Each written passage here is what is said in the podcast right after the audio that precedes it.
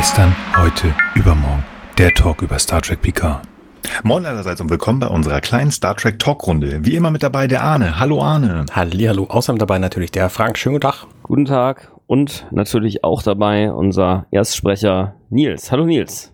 Ja, vielen lieben Dank und schönen guten Abend. In unserer Vorbesprechung habe ich schon gemerkt, das wird eine lustige Runde heute, denn ich habe es mehrfach irgendwie nicht hinbekommen, meinen kleinen Satz zu sagen. Aber wir haben es am Ende doch hingekriegt. Ich bin am Reden, wir sind am Laufen, es wird gut. Und ihr werdet es nicht glauben. Ich freue mich. Yay! Wir haben eine wunderbare Folge äh, The Next Generation, das nächste Jahrhundert vor uns. Die habe ich mir ausgesucht und ich freue mich darauf. Ähm, und ich bin sehr gespannt, wie das Fazit aussehen wird. Aber als allererstes möchte ich natürlich wissen, ob es vielleicht Neuigkeiten gibt, die irgendeiner von uns auf auf irgendwas schreiben möchte. Nee, schreiben ist Quatsch, der die darlegen möchte. Möchte jemand was erzählen? Arne, hast du Neuigkeiten, die du unbedingt loswerden möchtest? Nö. Also Nö. in Wirklichkeit habe ich tatsächlich gar nichts. Mir ist es im Sommer immer ein bisschen zu heiß, deswegen fährt mein ganzer Organismus so ein bisschen runter und ich mache einfach mal nichts. Das ist total schlau. Das ist gut. Ja, ich glaube, das mache ich auch demnächst. Frank, gibt es etwas, was du erzählen möchtest?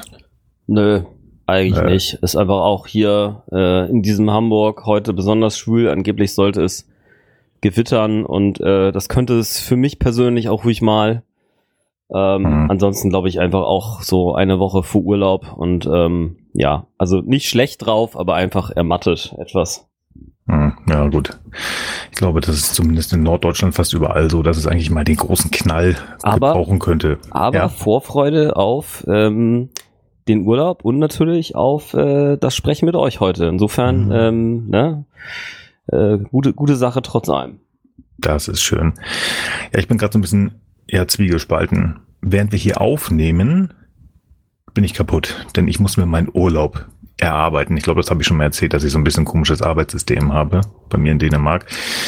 Aber während ihr das hört, liebe Hörgis, bin ich im Urlaub und ich werde garantiert die Füße gerade von mir strecken und irgendwo am Strand in Dänemark liegen und das wird alles ganz toll. Da freue ich mich äh, zum Zeitpunkt der Aufnahme sehr drauf. Neuigkeiten, das sind eigentlich die größten Neuigkeiten. Ich habe Gerüchte gehört. Gerüchte. Ich habe es nicht verifizieren können, aber es könnte könnte sein, aber nicht offiziell. Ähm, sollte da irgendwann mal was kommen, werde ich das verlautbaren lassen. Es könnte sein, dass es nicht nur drei Staffeln gibt von Star Trek Picard. Nein, es könnte sein, dass das möglicherweise sogar vier Staffeln werden. Aber das ist alles äh, nicht offiziell. Äh, CBS bzw. Paramount hat ja überhaupt noch nicht mal was zur dritten Staffel offiziell gesagt. Ich bin da weiterhin sehr gespannt. Ich, ich hatte ja ganz kurz Angst, du sagst, es könnte sein, dass es nur zwei sind. nee, das will ich doch nicht hoffen. Nee, das ähm, stimmt allerdings, ja. Da, hat, da hatten wir tatsächlich, ähm, also auch so nicht ganz offiziell, aber so halboffiziell waren doch die Infos da, dass sie jetzt wohl zwei Staffeln hintereinander wegmachen. Also ich habe da aber auch äh, zumindest keine Website oder keine Pressemitteilung mehr im Kopf, wo es dann wirklich hieß, wir machen jetzt zwei. Ich glaube, wir ich frage mich überraschen. ehrlich gesagt, ich meine, der, der Patrick Stewart, der ist ja jetzt schon relativ all. So, ähm, 82, genau planen die jede Staffel so, dass man möglicherweise einfach damit enden kann, dass er gestorben ist am Schluss?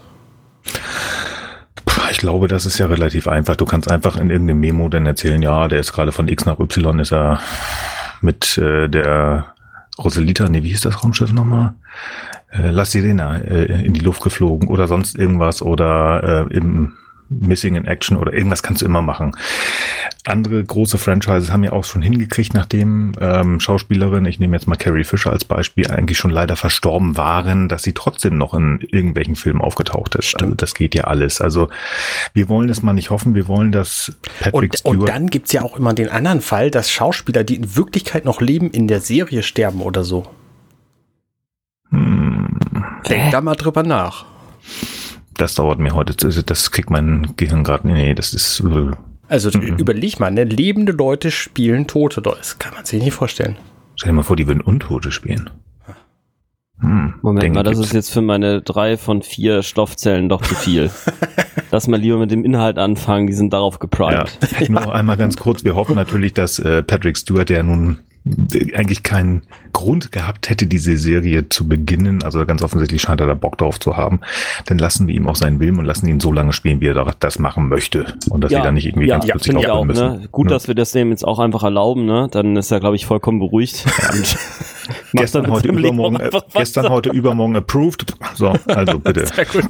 Sir Patrick, unseren Segen haben Sie, also das ist damit klar. So, äh, genug vorgequatscht, genug, ich glaube, Staffel ist auch noch okay, über sechs, dann müssten wir dann nochmal reden. Ja. da wird man eine Münze. Mehr als Wir sieben geht bei Star Trek gar nicht. Also von daher. Das ist physikalisch nicht möglich. Nee, das stimmt. Wir gehen ein bisschen in die Vergangenheit. Lasst uns in das nächste Jahrhundert gehen. Ich habe mir ausgesucht die 16. Folge der dritten Staffel The Next Generation. Uraufführung am 12.03.1990 in den Vereinigten Staaten. Dort hieß diese wunderbare Folge The Offspring. Bei uns in Good Old Germany ist das Datas Nachkommen am 6.11.1992. La la la la la la la. Entschuldigung. Data, Data. Data, Data. Ja. Das hat bei mir gedauert. Meine Güte. Ihr solltet unsere Chats mal lesen. Nee, wir werden die nie veröffentlichen. Das kann nicht sein. Wir werden natürlich spoilern, wie sich das gehört, bla bla bla. Das wisst ihr alles. Ihr wollt ja sowieso hören, was wir erzählen. Und ich fasse jetzt für TNG bei uns inzwischen bekannt in Kürze Buchklappentextmäßig zusammen. Mal wieder ist jemand auf Urlaubsreise, finde ich total gut. Ich bin ja auch gerade im Urlaub. Doch diesmal ist es nur Commander Riker, der somit nicht mitbekommt, dass Data nach einer Kybernetik-Konferenz mal ebenso sein Nachkommen gebaut hat. Picard ist zunächst wenig begeistert, dass Data einfach so den Androiden Lal gebaut hat, lässt ihn jedoch beginnen, seine Vaterfreuden zu genießen. Lal nimmt nicht nur selbstständig eine menschliche Form an, sondern versucht so viel wie möglich zu lernen. Dies macht sie mit so viel Erfolg und Misserfolg wie ein nicht kybernetisches Kind. Selbstverständlich wird schnell Starfleet auf Lal aufmerksam und will sie in Form eines Badmirals den Händen ihres Vaters entreißen.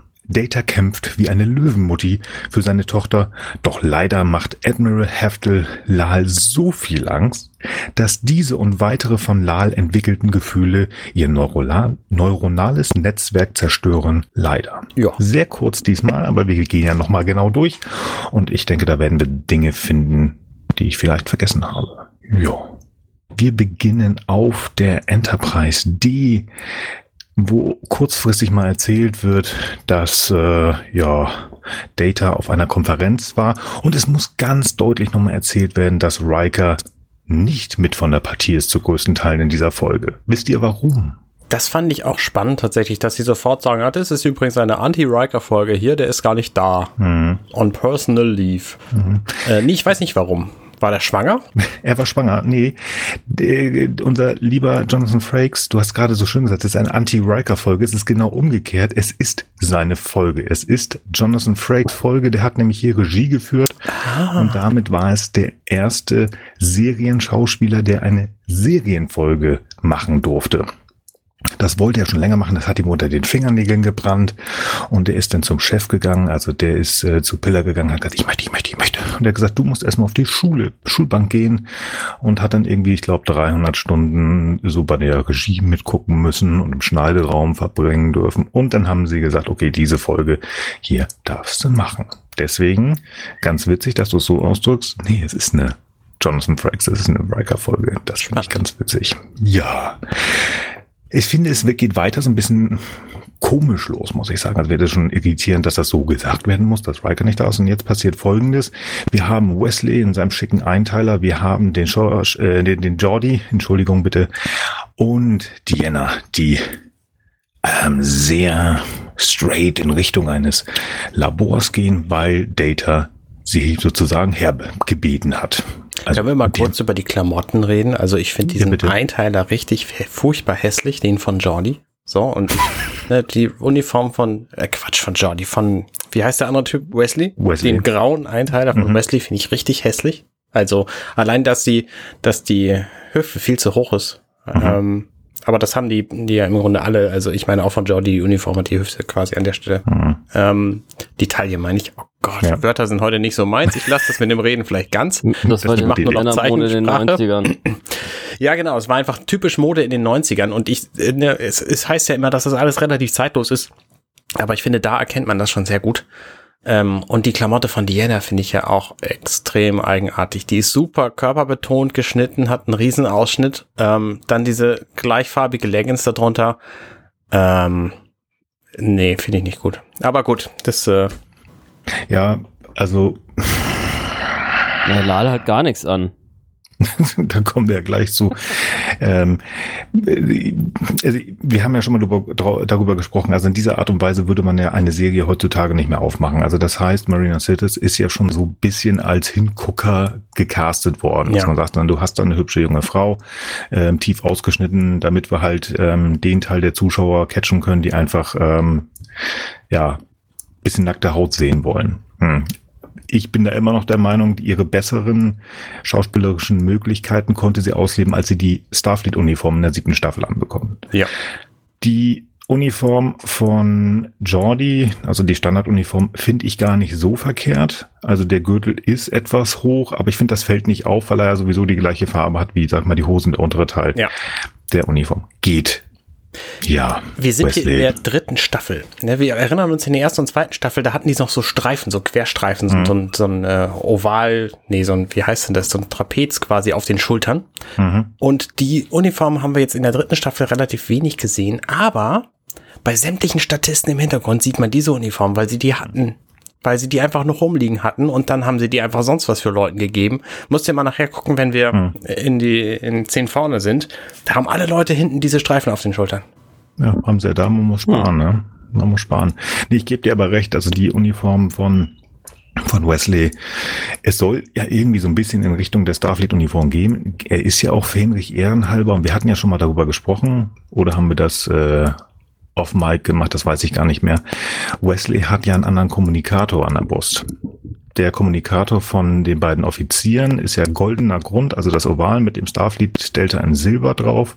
Das, äh, der Kommunikator von Wesley ist tatsächlich etwas kleiner, plus er ist komplett silbern. Das heißt, auch das Oval unter dem Delta ist komplett silbern. Mhm. Ähm, ja, er ist halt kein in Anführungsstrichen vollwertiger Offizier, er ist ja nur ehrenhalber.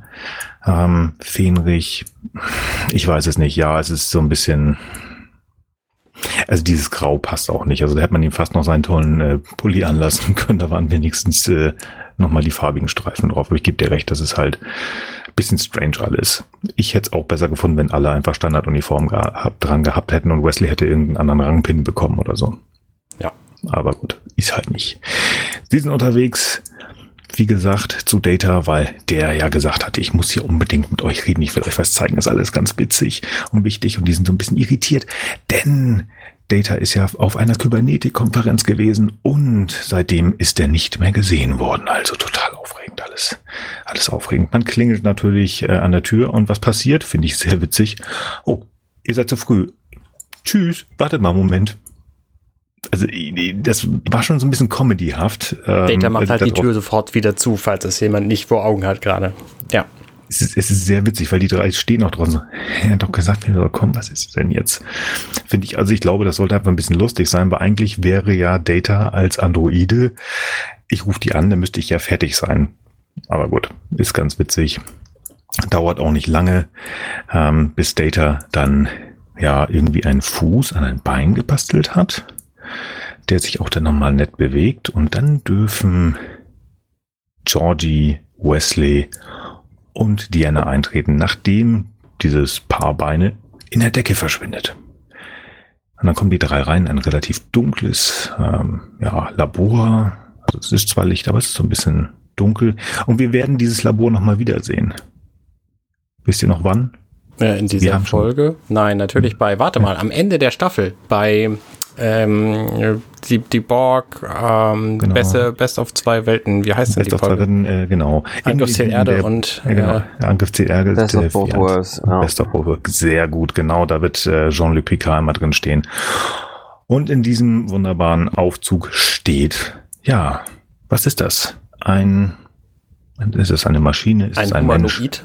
Ein Humanoid, ja sehr rough, wie ich finde. Also an der Stirn so eine, so eine kleine Wulst, die bisschen hartkantig ist.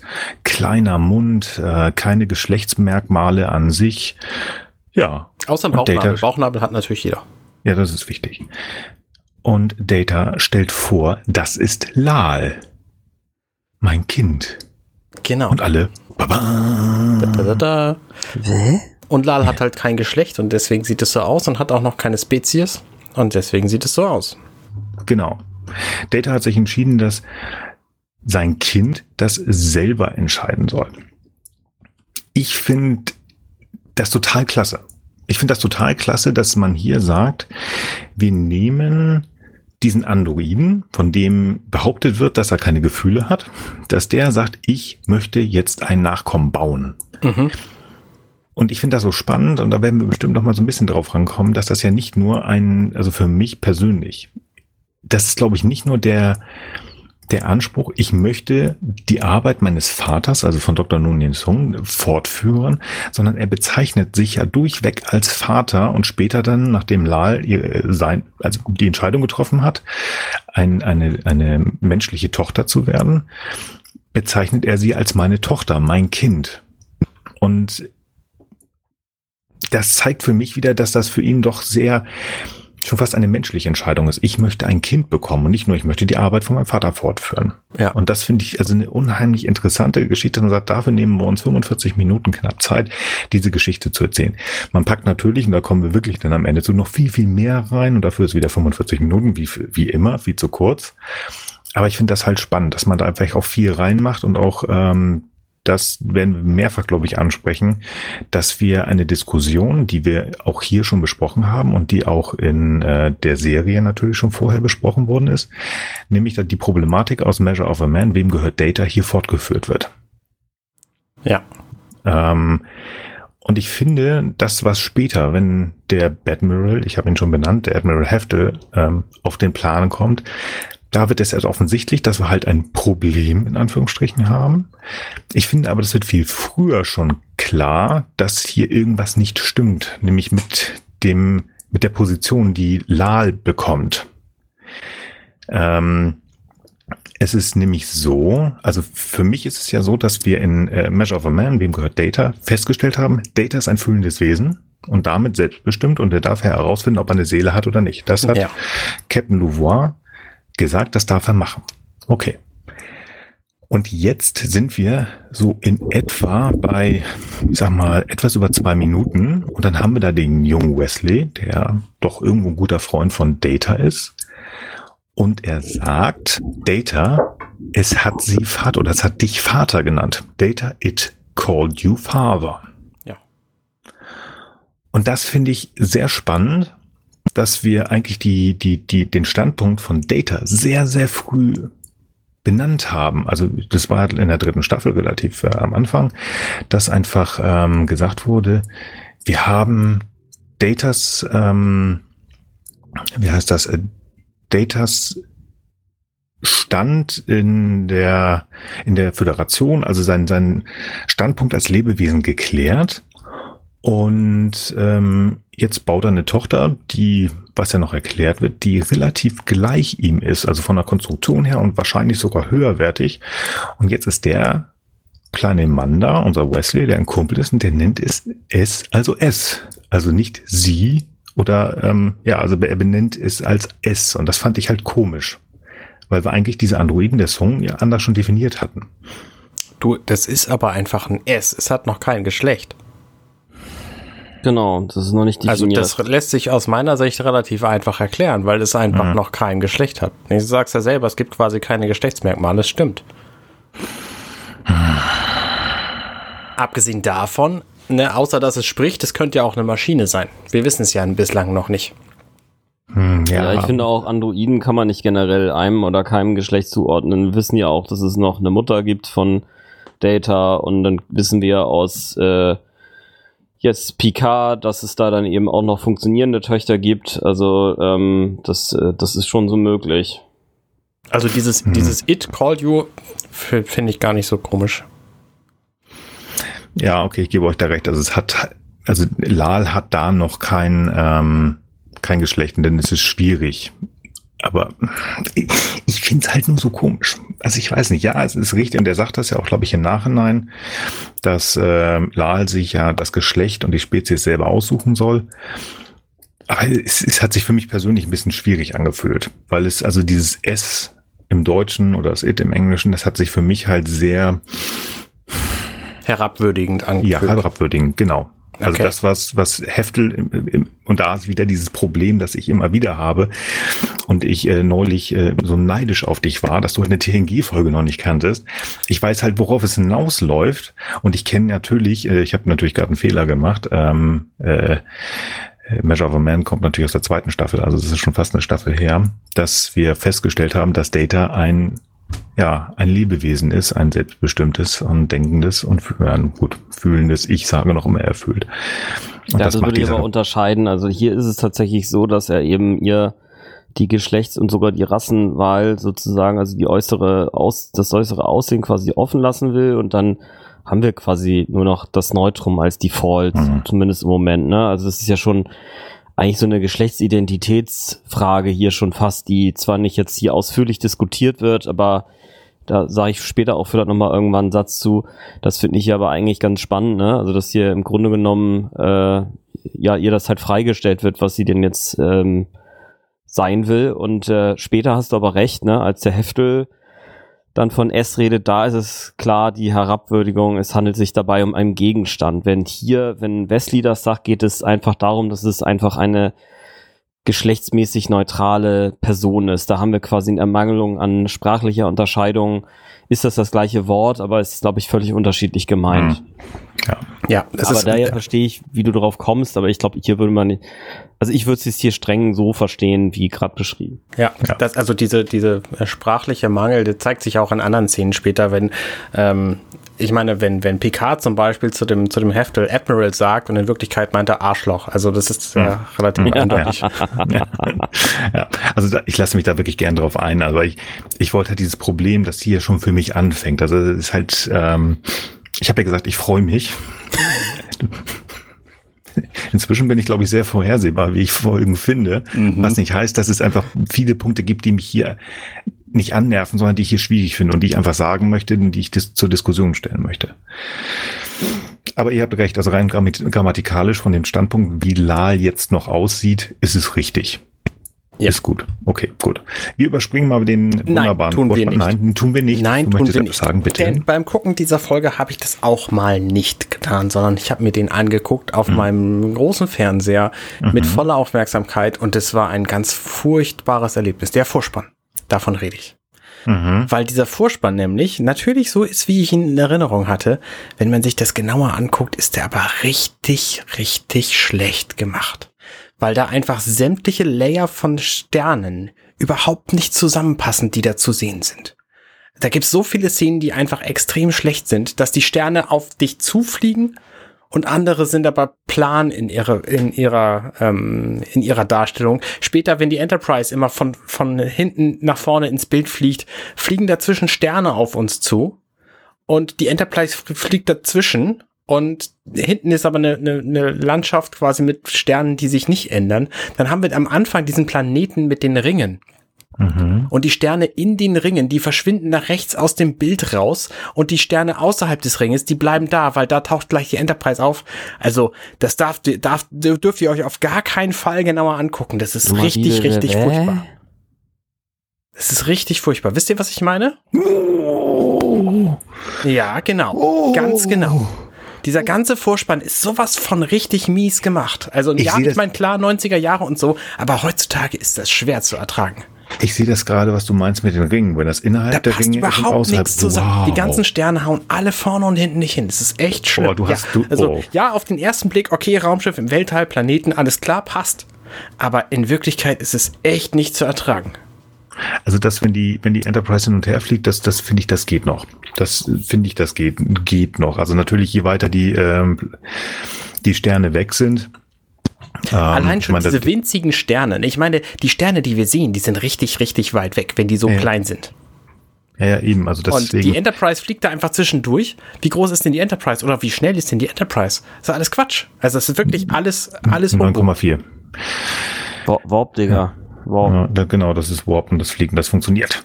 Also Ähm, aber das egal, wo wir sind, es dürfte sich am Sternenbild überhaupt nichts ändern, wenn wir uns nicht selber mit sehr hoher Geschwindigkeit ändern, äh, äh, bewegen. Und das tun wir einfach nicht. Bist es gibt sicher? zwischendurch einige Szenen, wo das okay ist, aber die meisten sind ganz, echt schlecht. Bist du ganz sicher? ja, Bist du schon mal irgendwo mit Warp 9,4 geflogen und hast Ja. das ausprobiert? ja, Warp 9,8. Okay, alles klar. Dann, ähm, dann Ja. hat Arne jetzt gerade festgestellt, dass das Quatsch ist. Das ist Ähm, halt so ein alter Bildschirmschoner, ne? Das ist. Ja, aber es sind halt mehrere Layer von Bildschirmschoner und die passen einfach Ja, überhaupt nicht zusammen. Also ich fand es, ne, ich gucke mir den bestimmt nicht, ich be- be- bestimmt nicht nochmal so genau an, wie jetzt, wo ich das weiß, allemal nicht. Also Ach, nicht, ich meine, so aus nicht dem schlimm. ist es alles okay, aber in Wirklichkeit, das muss einfach mal gesagt werden in so einer Mhm. Serie, die, in so einem Podcast, der sich damit so genau befasst. Ich find's nicht so schlimm. nicht du kannst angucken. ja mal Starfield googeln, kannst kannst es dir dann mal selber an JavaScript programmieren. Das ist relativ lustig, finde ich. Und danach ähm, magst du es schon allein deswegen, weil du halt weißt, boah, das ist super easy umzusetzen. Ja, aber es sieht halt auch furchtbar aus und es hat mit der Realität nichts zu tun. Ach, Da der gibt es einfach inzwischen fliegt einfach mit Warp-Geschwindigkeit und guckt halt die Enterprise von außen an, fertig ja, aus. ja, und die Enterprise kommt mit Warp-Geschwindigkeit auf ihn zugeflogen und so. Genau. Das ist eine sehr knappe ich- Kiste. Ich gebe Arne mal in der Hinsicht recht. Da ist ja doch ähm, anderthalb bis zwei Euro in das HD-Remaster von TNG gelaufen. Ne? Nein, nein, also dem, dem kreide ich überhaupt nichts an. Die mussten das Euro, Original ne? auf jeden Fall übernehmen, die hätten das nicht ändern können. So, Meinst wir sind du? hier nicht bei Star Wars, wo man eben die, die Quadrate um die TIE Fighter Naja. entfernt, wenn es die Neuauflage Also- gibt, so, sondern nee, nee. Das, Man hätte also, ja, das finde ich schon man hätte okay. das Ding aber ja, man hätte das Ding ja komplett neu machen können. Das wäre ja auch kein Mhm. Thema gewesen. Ich meine, die, die, die, ähm, du, es wurden ja teilweise Special Effects äh, komplett neu gemacht. Wenn man sich äh, überlegt, hier diese ähm, Tentakelwesen aus ähm, Mission Farpoint, ist das der zweite Teil, ich glaube ja. Ähm, die haben, also die halt hier die Bendy-Stadt sind und auch dieser, dieses komische Raumschiff, das da rumfliegt äh, in, in, äh, in Piloten, die sind ja komplett neu animiert worden. Hätte man machen können, aber ich, ich gebe dir recht, so genau habe ich noch nie hingeguckt. Ich bin immer nur fasziniert, das Raumschiff zu sehen, freue mich und sehe am Ende, dass man halt von hinten ja.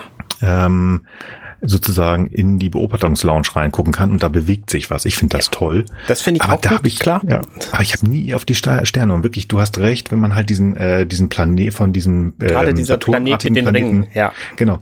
Wenn man da rüberschwenkt zur Enterprise, mal wirklich, achtet da wirklich beim nächsten Mal drauf oder lasst es am besten. Wenn man da wirklich reinguckt, in diesen Ring, die Sterne und die, die, die Sterne außerhalb des Rings. Also das sind zwei verschiedene Universen, du hast recht. Ich kann es nicht, äh, also das sehe ich jetzt jedes Mal. Ich muss das skippen. Oh Gott. Universum. Katastrophe. Boah. Aber gut. Ähm, Und dann natürlich, also sie 1992. zeigen ja, dass sie es können. Ne? In dem Moment, wo dann quasi die Folge anfing, der Titel da oben steht, The Offspring und so, und äh, Captain Picard anfängt zu reden, da sieht man die Enterprise und hinten sind Sterne und von denen bewegt sich nichts. Das ist realistisch, weil das ist alles unglaublich weit weg. Da siehst du halt keine Bewegung. Ich meine, das sind keine, keine zwei Quadratmeter Le- Leuchtkugeln, die an der Enterprise vorbeifliegen wie im Vorspann, sondern es Also sind einfach Sterne. ich, wenn ich abends um den Park laufen gehe, dann fliegen mir die Sterne auch entgegen. So, Digga. Ja, aber nur weil du mit 9,8 mit, mit Warp 9,8 läufst. Genau. Oder ne? so, 9,8 Promille. Das ist jetzt die große Frage. genau. Cola, Du hast- du hast- Cola Promille. Du hast gerade was von Patrick Stewart gesagt, von Captain Picard. Lass uns mal zu Picard gehen und ein bisschen von diesen hässlichen Sternen weg. Ähm, es gibt ja immer wieder so eine Punkte oder Folgen oder Szenen, wo ich irgendwie großer Picard-Fan bin und äh, manchmal eher weniger. Und jetzt kommt so eine Szene, wo ich äh, meinen liebten, lieben Captain am liebsten genommen hätte und etwas gemacht hätte, was in der wunderbaren Serie Battlestar Galactica gerne gemacht wurde, und zwar das Schleusen. Was ist das Schleusen? Das ist relativ einfach. Wir nehmen jemanden, den wir nicht mögen, packen den in eine Luftschleuse, machen den innere, die innere Tür zu, machen die äußere auf. Warum? Dann ist er weg. Genau, dann ist er weg, wird schnell kalt und äh, wird nach draußen gepustet. Total tolle Nummer. Warum bin ich so ein bisschen böse auf meinen Lieblingskapitän? Kann ich euch sagen. Data erklärt hier, hier, pass mal auf, ich habe Bilal gebaut, ne, alles ganz toll, die ist äh, ziemlich gleich äh, und so weiter und so fort. Und Data steht halt völlig fasziniert vor diesen äh, Androiden, guckt ihn an, stupst ihn schon fast mit der Nase an. Picard, und dann sagt er, ja, davon hätte ich ja gerne mal irgendwie was gewusst, Data. Also das kann ja wohl nicht sein. Warum haben sie nicht Bescheid gesagt, dass sie äh, hier irgendwie äh, eine, ein Nachkommen machen? Und da ist schon das erste Mal, dass Data etwas äh, sehr Richtiges sagt. Ähm, ich wusste nicht, dass ich das machen muss, weil wenn hier irgendwie einer der humanoiden Crewmitglieder sich fortpflanzen möchte, tragen die sie. Also das, ähm,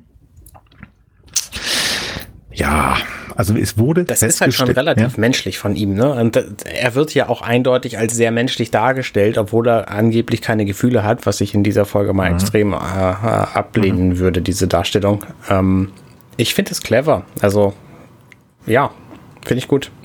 Was findest du clever?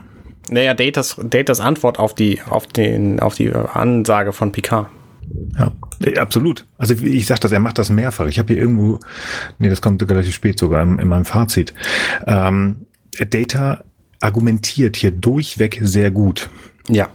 Und ähm, er argumentiert hier immer so, und deswegen muss ich einfach immer wieder auf Measure of a Man, wem gehört Data zurückbringen. Er argumentiert hier so für seine Tochter, wie Picard es getan hat für ihn, mhm. als er vor Gericht stand mhm. wo Maddox ihn auseinandernehmen wollte. Und ähm, ich kann ja schon mal, na gut, spoilern ist es nicht. Ne? Liebe Höris, ihr habt ja die Folge gesehen, wenn nicht, selber schuld. Ähm, Picard wird sich ja nochmal umdrehen. Er wird ja wieder der Anwalt, der er ähm, ja. in, in äh, wem gehört Data war. Und du Arne, du hast es ja so schön gesagt, er sagt ja Admiral und meint eigentlich du blödes Arschloch. Wenn nicht sogar noch Schlimmeres, weil aber das hier ist einfach so.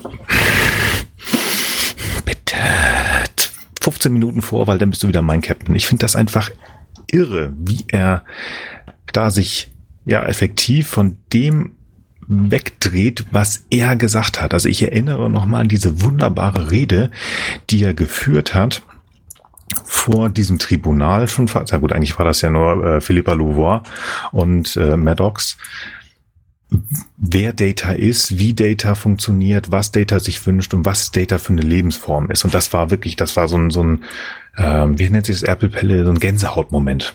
Und hier halt nicht. Und das finde ich echt ein bisschen schade und traurig. Und es wird ja auch nicht besser.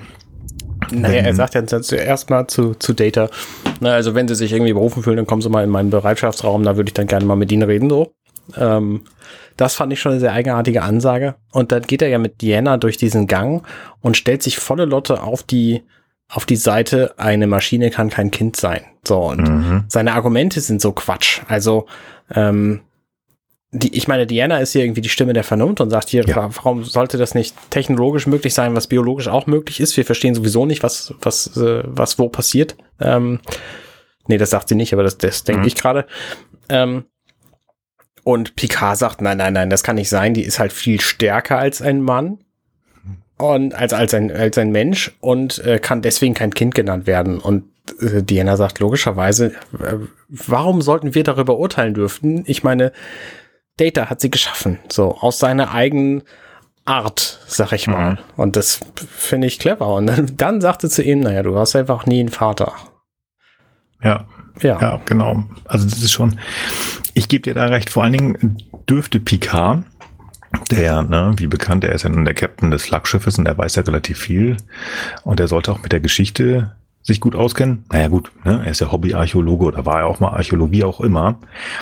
Das heißt, er kennt sich ja mit allem aus. Er kann jede Sprache und er kennt die komplette Geschichte der Star von Starfleet und der Föderation auswendig. Haben wir schon mal drüber gesprochen. Das heißt, er müsste eigentlich auch die Abenteuer eines anderen Captains einer anderen Enter Enterprise kennen. James Tiberius Kirk. Und der liebe Tiberius hat mehr als einmal gegen Roboterwesen, Androiden oder irgendwelche Holo-Gedönskram Supermächte gekämpft oder argumentiert, bei denen Spock so im übertragenen Sinne sagt, naja, dieses äh, Wesen oder diese, diese, diese Maschine ist eigentlich eher ein Kind. Also die Argumentation hängt da, außer er hat vergessen, was Kirk schon mal gemacht hat. Also im Star Trek-Universum ist uns da schon mal verkauft worden, dass auch eine Maschine kindlich sein kann. Also ich sehe das ein bisschen anders. Ich sehe es einfach so, und das ist ja auch in dem Gespräch, das äh, PK mit Data führt, Ne, so nach dem Motto, was ist, wenn Starfleet was damit mit, davon mitbekommt und äh, welche Probleme das mit sich führt und dass die das Starfleet sozusagen dann wieder äh, ähm, äh, Bedenken anmeldet beziehungsweise irgendwelche Ansprüche hegt und so weiter. Also ich glaube persönlich, dass das sagen wir mal so die raue Schale des Captains ist, die eigentlich seine Sorge ausdrückt. Boah, da haben wir noch mal wieder äh, The Measure of a Man Situation nochmal von vorne und äh, drückt hier im Grunde seine Befürchtungen nicht so geschickt aus. Äh, und das ist quasi auch in diesem äh, Kind, äh, äh, das äh, so stark ist wie zehn Mann etc. Also ich glaube, er ist hier so ein bisschen unwirsch eigentlich weil das äh, äh, diese diese Formulierung, also was ist dann mit Starfleet, die bringt er ja auch in einem Gespräch mit Data und das ist so ein gewisses, das wird halt gemischt mit diesem Gespräch, in dem es oberflächlich darum geht, ob ein Data capable ist oder nicht und ich würde das so interpretieren, weil es kommt ja auch tatsächlich im Nachhinein genau dazu, ne, dass dieser Heftel im Grunde genommen nicht mal eine Woche später da schon angeschissen kommt und meint hier ja. mit seinem unsympathischen Gesabbel da die Leute alle unter Druck zu setzen. Genau das passiert und ich glaube, eigentlich sieht das Picard halt vorher und hätte gesagt, hey, weißt du was, Data, klar kann ich das verstehen, aber lass uns dann echt versuchen, das irgendwie, irgendwie den Ball flach zu halten oder uns irgendwie zu überlegen, wie wir das möglichst lang, lange verhindern können äh, oder irgendwie eine Situation schaffen können, wo vielleicht nicht nochmal diese ganzen äh, ähm, Probleme auftreten, weil quasi die, die, die, die Situation ist ja noch relativ frisch äh, ähm, und ähm, ja, also ich, ich habe das ein bisschen so verstanden. Ja, auch. Also ja, das ist sicher auch das Anliegen von Picard, dass er sagt, hier Sternflotte und so und wer weiß, was dann los ist. Aber es ist nicht alles, sondern es ist auch seine, seine immer wieder implizierte und in Wirklichkeit ja doch nicht stattfindende Abneigung gegen Kinder. So, äh, was er hier in ah, diesem ja. Gespräch mhm. mit Data in seinem Ready Room da von sich gibt, klingt so ein bisschen nach, du, wir sind doch Freunde, was fällt dir ein, Kind in die Welt zu setzen? So, das, so, das ist doch Verantwortung und so, das kannst du doch nicht machen hier. Und dann hm. sagt Data, naja, ich habe ja auch ein paar Bücher gelesen hier, also Menschen machen das folgendermaßen und die sind sich alle nicht so ganz einig, wie Erziehung überhaupt geht und ich glaube, da hat keiner Ahnung von und was Klingonen machen, ist sowieso nochmal und das, das finde ich so spannend, weil die Argumentation von Picard, die verläuft hier quasi im Sande. Also die sagt eigentlich nur, äh, ja, das ist jetzt halt ganz schön viel Verantwortung und Sternflotte und so und Data sagt, nee, wieso? Ich habe doch eigentlich alles richtig gemacht. Und da gibt's einfach kein Gegenargument, weil es stimmt. Mhm. Ich glaube, da ist ganz viel drin. Also gerade in dem Gespräch, was äh, Frank gerade auch schon angesprochen hat, ähm, wo Picard in seinem Ready Room mit Data sitzt und also äh, da sind viele Dinge drin. Also er ist da ganz bestimmt, ähm, der auch sagt, ja, wenn Starfleet kommt, das bringt Probleme. Hm, aber ich glaube nicht, dass das der Hauptgrund ist, warum er so ein bisschen gnaddelig ist. Dass das Arne gerade sagt, das mit dem, ja, ich mag keine Kinder. Mhm. Ja, ich glaube, da ist noch mehr drin. Da ist auch drin, dass äh, Picard sonst immer über alles Bescheid weiß. Und hier nicht. Hier wusste er es nicht, weil möglicherweise Data auch noch ein Freund ist. Oder wie wir später sehen, dass diese Verbindung zwischen Data und Picard immer näher wird. Und vielleicht war das ja auch schon wieder eine dieser Folgen, wo das ein bisschen schon mehr angedacht war. Ich glaube aber auch tatsächlich, dass das einfach ein Unverständnis ist, wie Troy gesagt hat. Sie hat ja gesagt, du bist nie ein Elternteil gewesen, du kennst dich damit nicht aus. Und ich glaube auch, dass, äh, ja, warum auch immer, die Autoren das so haben machen wollen, um hier schon so allgemein dieses bisschen Negative, was gegen Lal da ist, groß aufzubauschen. Also auch Picard damit zu machen und ihm dann einen Turn geben zu können, dass er wieder dieser Picard aus wem gehört Data werden mhm. kann. Mhm. Also das, warum auch immer, ich weiß nicht, warum man nicht gleich gesagt hat, oh Mensch, Data, das haben sie aber toll gemacht. Super. Finde ich klasse. Ich stehe voll hinter Ihnen. Sehen Sie mal zu. Hätte ich jetzt persönlich etwas besser gefunden. Wobei, denn wir solche schönen ähm, Gedankengänge, die Data hat, ähm, nicht haben, hätten haben können, wie er sagt, ähm, ja, bis jetzt war ich der Einzige meiner Art. Jetzt ist es so, wenn ich zerstört oder beschädigt werde, hinterlasse ich jemanden. Ich hinterlasse mein Kind. Und das ist ja doch sehr menschlich, was Data damit sagt. Und das ist, glaube ich, auch einer dieser Punkte, mhm. Wo sie Picard dann schon so ein bisschen ja, überlegen lassen. Hm, ja, das klingt äh, logisch, weil das ist ja wieder mhm. sehr menschlich. Warum? Ähm, naja, das ist ja auch einer der Gründe, warum wir Menschen uns einfach auch fortpflanzen. Ne? Wir wollen etwas hinterlassen, ein Stück von uns, wenn wir, wenn wir uns fortpflanzen. Also das, das ist ja auch noch ja, sprich zu Ende, sorry. Ja, also das war es eigentlich. Das ist so ein bisschen, was ich denke. Sag mal du. Ja, also ich glaube, im Wesentlichen geht es darum, dass, äh, klar, man könnte jetzt auch sagen, die machen ein, ein empathisches Gespräch, ne? Das ist, also das mhm. könnte ja auch Picard sagen, du ja, ich freue mich sehr für dich und ich kann das total verstehen, aber äh, ich sehe da auch gewisse Probleme und ähm, ich glaube, besser wäre es gewesen, wir hätten uns schon vorher unterhalten, dann lass uns das wenigstens jetzt tun die Situation sieht nämlich so und so aus, Starfleet und Pipapo, ne? Aber um ehrlich zu sein, du willst da halt ja auch jetzt nicht irgendwie so einen so einen so einen so einen so einen so einen, so einen therapeutischen gegenseitigen Umgang halt angucken, ne? Sondern sag mal so ein bisschen Action, ne? Also ne frei, frei nach äh, nach frei, das ist einer der über äh, mit Y, der über äh, ähm, darüber geschrieben hat, wie man Bücher schreibt, ne? Konflikt, Konflikt, Konflikt. Äh, das heißt, da muss man ein bisschen, äh, muss es halt mal ein bisschen Konflikt geben. Das haben die jetzt halt auch.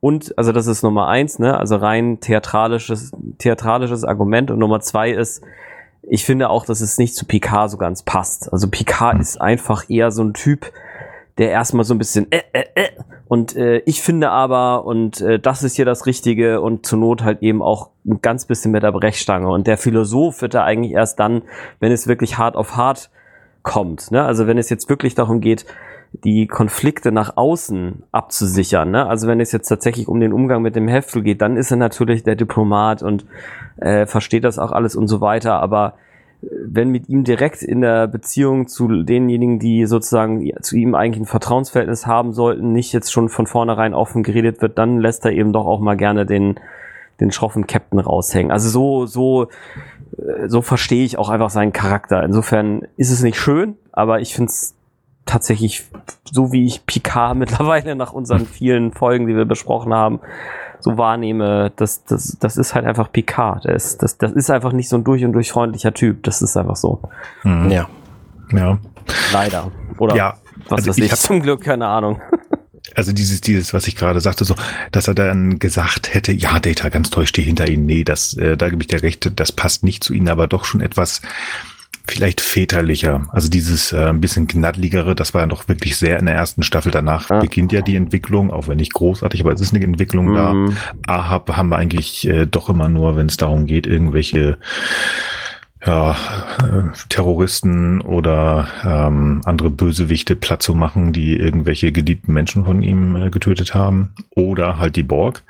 Und hier, also eine strenge Hand, ja, aber ich fand es ein bisschen viel. Also wie gesagt, aber das ist rein persönlich. Ich verstehe, was du sagst und das ähm, macht auch irgendwo Sinn. Also der Sinn, das ist ja doch so ein bisschen, ne, Picard, ich bin der Captain, ich muss auch mal was dazu sagen. Ähm, aber wie gesagt, ich habe da doch sehr viel an wen, äh, wem gehört Data gedacht und dann passte das nicht, gerade nach diesem doch starken Kampf, den er gemacht hat. Aber gut. Ich habe auch viel an wem gehört Data gedacht und gedacht, die hätten alles vergessen. Also die gesamte Sternenflotte hätte vergessen, was damals eigentlich entschieden und, und nicht, äh, nicht im Grunde entschieden, sondern, sondern ähm, erklärt worden ist. Ja. Und das, äh, ja. Das, das sehen wir denn ja, wenn Heftel gleich kommt, der Badmiral. Ja. Aber zunächst muss Fand ich aber auch komisch. Ich wollte noch eine Parenthese und zwar Ja.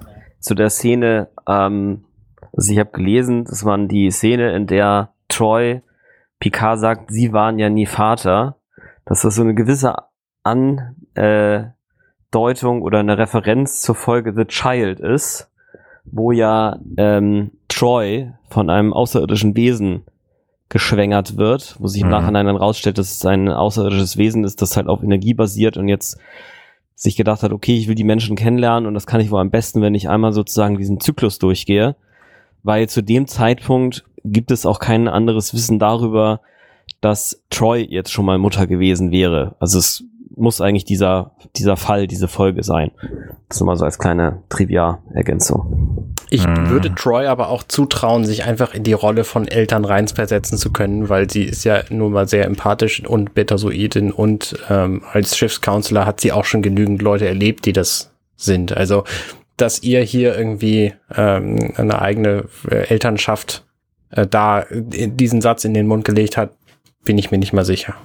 Hm, Ich weiß es nicht, ähm, aber ich will es nicht ausschließen. Also Das ist die ja schon passiert. Also Genau, Troy ist war ja- quasi schon Mutter, in zweite. Staffel, erste Folge, genau. Also das ist doch schon relativ lange her, dass sie ihr Kind zur Welt gebracht hat. Puh, gute Frage. Ich weiß es nicht. Kann sein, aber ähm, ich denke, das, was Arne sagt, also aufgrund ihrer Tätigkeit als äh, Therapeutin oder Counselor und Counselor, also beides, denke ich schon, dass das so ein bisschen eine Mixtur aus beidem ist. Also sie war doch ja sehr ähm, nah diesem Kind. Und wenn ich das richtig im Hinterkopf habe, war das auch nicht einfach, als das Kind denn gegangen ist.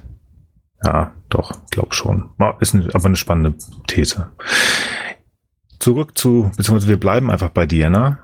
Diana darf jetzt mitkommen, denn äh, Diana und Data gehen zusammen mit Lal aufs Holodeck. Lal soll sich jetzt mal eben kurz entscheiden, wie Lal denn aussehen möchte.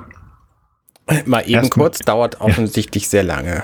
Ja. Und sie lernt, das ist so, also das hier und, also ne, das, das zieht sich im Grunde in die nächste Szene mit Data und Lal in, in dessen Quartier noch mit rein.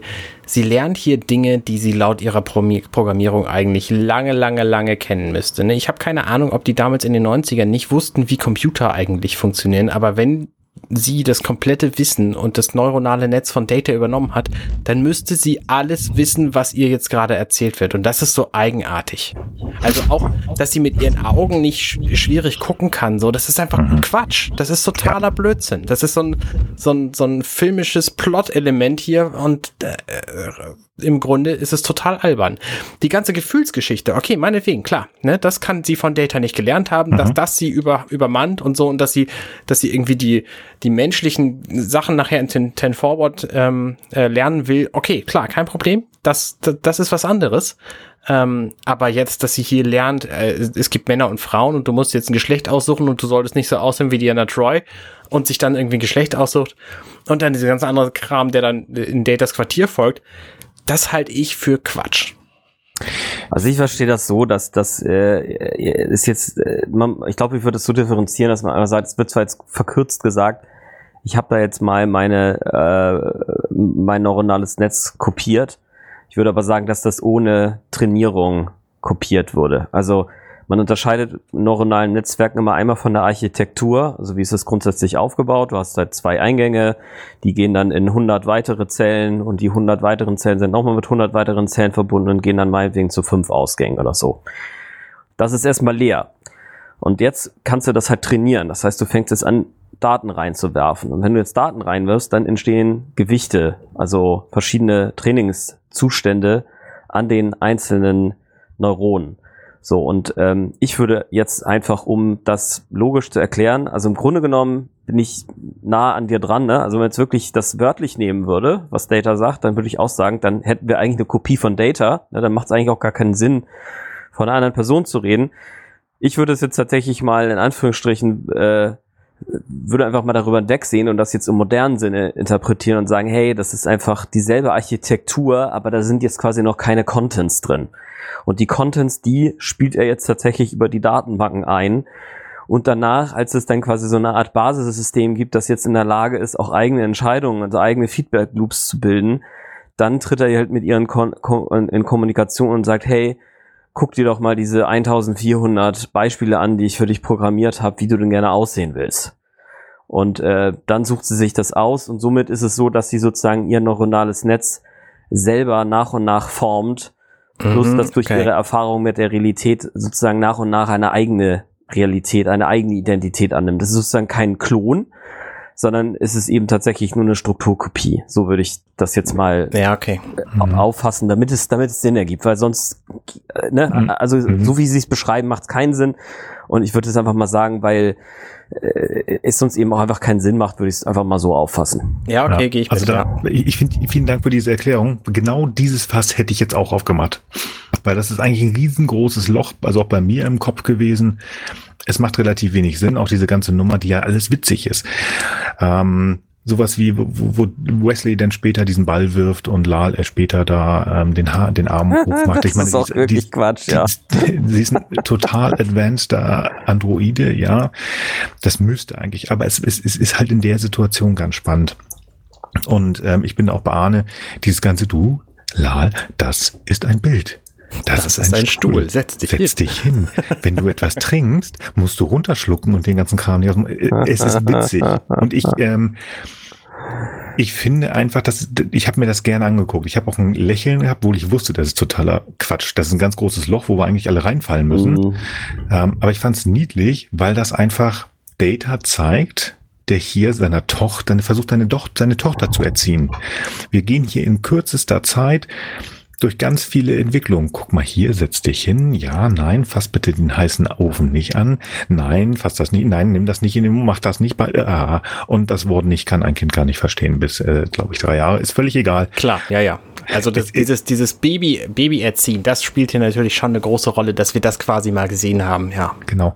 Also das ist wirklich total witzig und wir, bei mir ist auch jetzt, und ich habe die Folge mehr als einmal schon gesehen, aber es war halt nochmal anders, nachdem ich Vater geworden, wo ich sagte, guck, hier, das ist echt ganz schön. Man hätte es aber eigentlich nicht gebraucht, und deswegen finde ich deine Erklärung wirklich sehr schön, Frank. Ähm, aber das sind halt viele Szenen, die einfach dann lustig sind, wo man drüber schmunzeln kann, ähm, vielleicht als Elternteil sich auch wiedererkennen kann oder sich als Kind selber wiedererkennen kann. Das ist echt ganz spannend und das macht Spaß. Aber man hätte es auch weglassen können, ähm, wenn, wenn nicht diese schöne Erklärung von Frank gehabt hätten.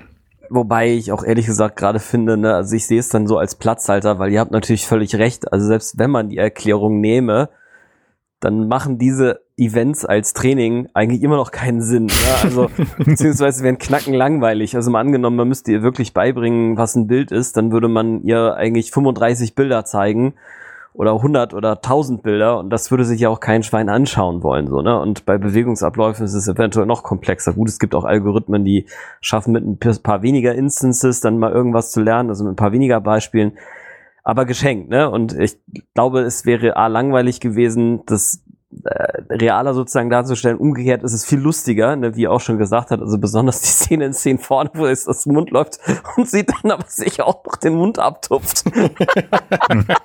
also ich fand's mega lustig und daher, ich sehe es so ein bisschen als Platzhalter und wie, wie er auch schon sagt, ja, ist halt irgendwie Quatsch, aber das ist eigentlich auch das Gute daran. Ja, aber es ist tatsächlich für mich das erste Mal in einer TNG-Folge, wo ich dazu neigen würde, so ein bisschen zu springen mal wieder, was wir schon lange nicht mehr gemacht haben, weil das einfach lustige Szenen sind, aber die einfach, finde ich, zusammengefasst werden können für mich. Also außer ihr ähm, wirklich zu, was zu sehen, was sagen möchtet. Ja, ja, es gibt tatsächlich noch ein bisschen was zu, zu sagen. Ja. Also jetzt kommt ja quasi die Szene, wo wir, äh, wo die über den Gang laufen und dann sagt sie hier, ich will aussehen wie, wie Diana Troy. Das geht nicht. Mhm. Ich habe aber was vorbereitet hier und dann guckt ihr das doch mal alles an. Und dann gibt's, wo du gerade springen sagst, einen sehr lustigen Moment, wo Diana Troy quasi im Holodeck aufwacht weil sie offensichtlich nicht dabei war während die ganzen, also weil sie offensichtlich dabei war, wie die tausend Figuren alle ausprobiert worden sind, das nicht ausgehalten hat, einfach eingeschlafen ist. Und dann wird irgendwie die, die Auswahl von vier, ähm, von vier Optionen gezeigt. Mhm. Das ist das einzige Mal, wo wir bei TNG einen Andorianer zu Gesicht bekommen ähm, der hier grün ist, was eine sehr eigenartige Geschichte ist, weil Roddenberry nämlich einfach keine Andorianer bei TNG haben wollte, weil er gesagt hat, nee, wir brauchen irgendwie andere Völker. Deswegen kannte ich Andorianer auch quasi überhaupt nicht, so als nur mhm. TNG-Mensch und wusste gar nicht, dass das eine der Gründervölker von der Föderation ist. Ähm, dann gibt's irgendwie zwei Menschen und dann gibt's einen einen Klingon. Klingon. Und Diana sagt sofort, oh prima, ein Freund für Worf. So, und ich denke mhm. mir, ähm, ja, okay, es sind halt die 90er, ne? Da kannte man Spezies und so noch nicht. Da war auf jeden Fall, wenn es aussieht wie ein Klingone, dann ist es auch ein Klingone und dann muss es auch irgendwie kämpfen und sich das Blut aus den Augen lecken, so. Ähm, ja, also diese, diese Spezies äh, festgelegten äh, Eigenschaften, das ist Rassismus. Ich finde es furchtbar. Rassismus. Ich finde das hm, den, das habe ich nicht gesehen. Also, Worf sie sagt ja halt, ne, also sie sieht einen Klingon und sagt, ah prima, ein Freund für Worf. Mhm. Weil es sieht halt aus wie ein Klingone.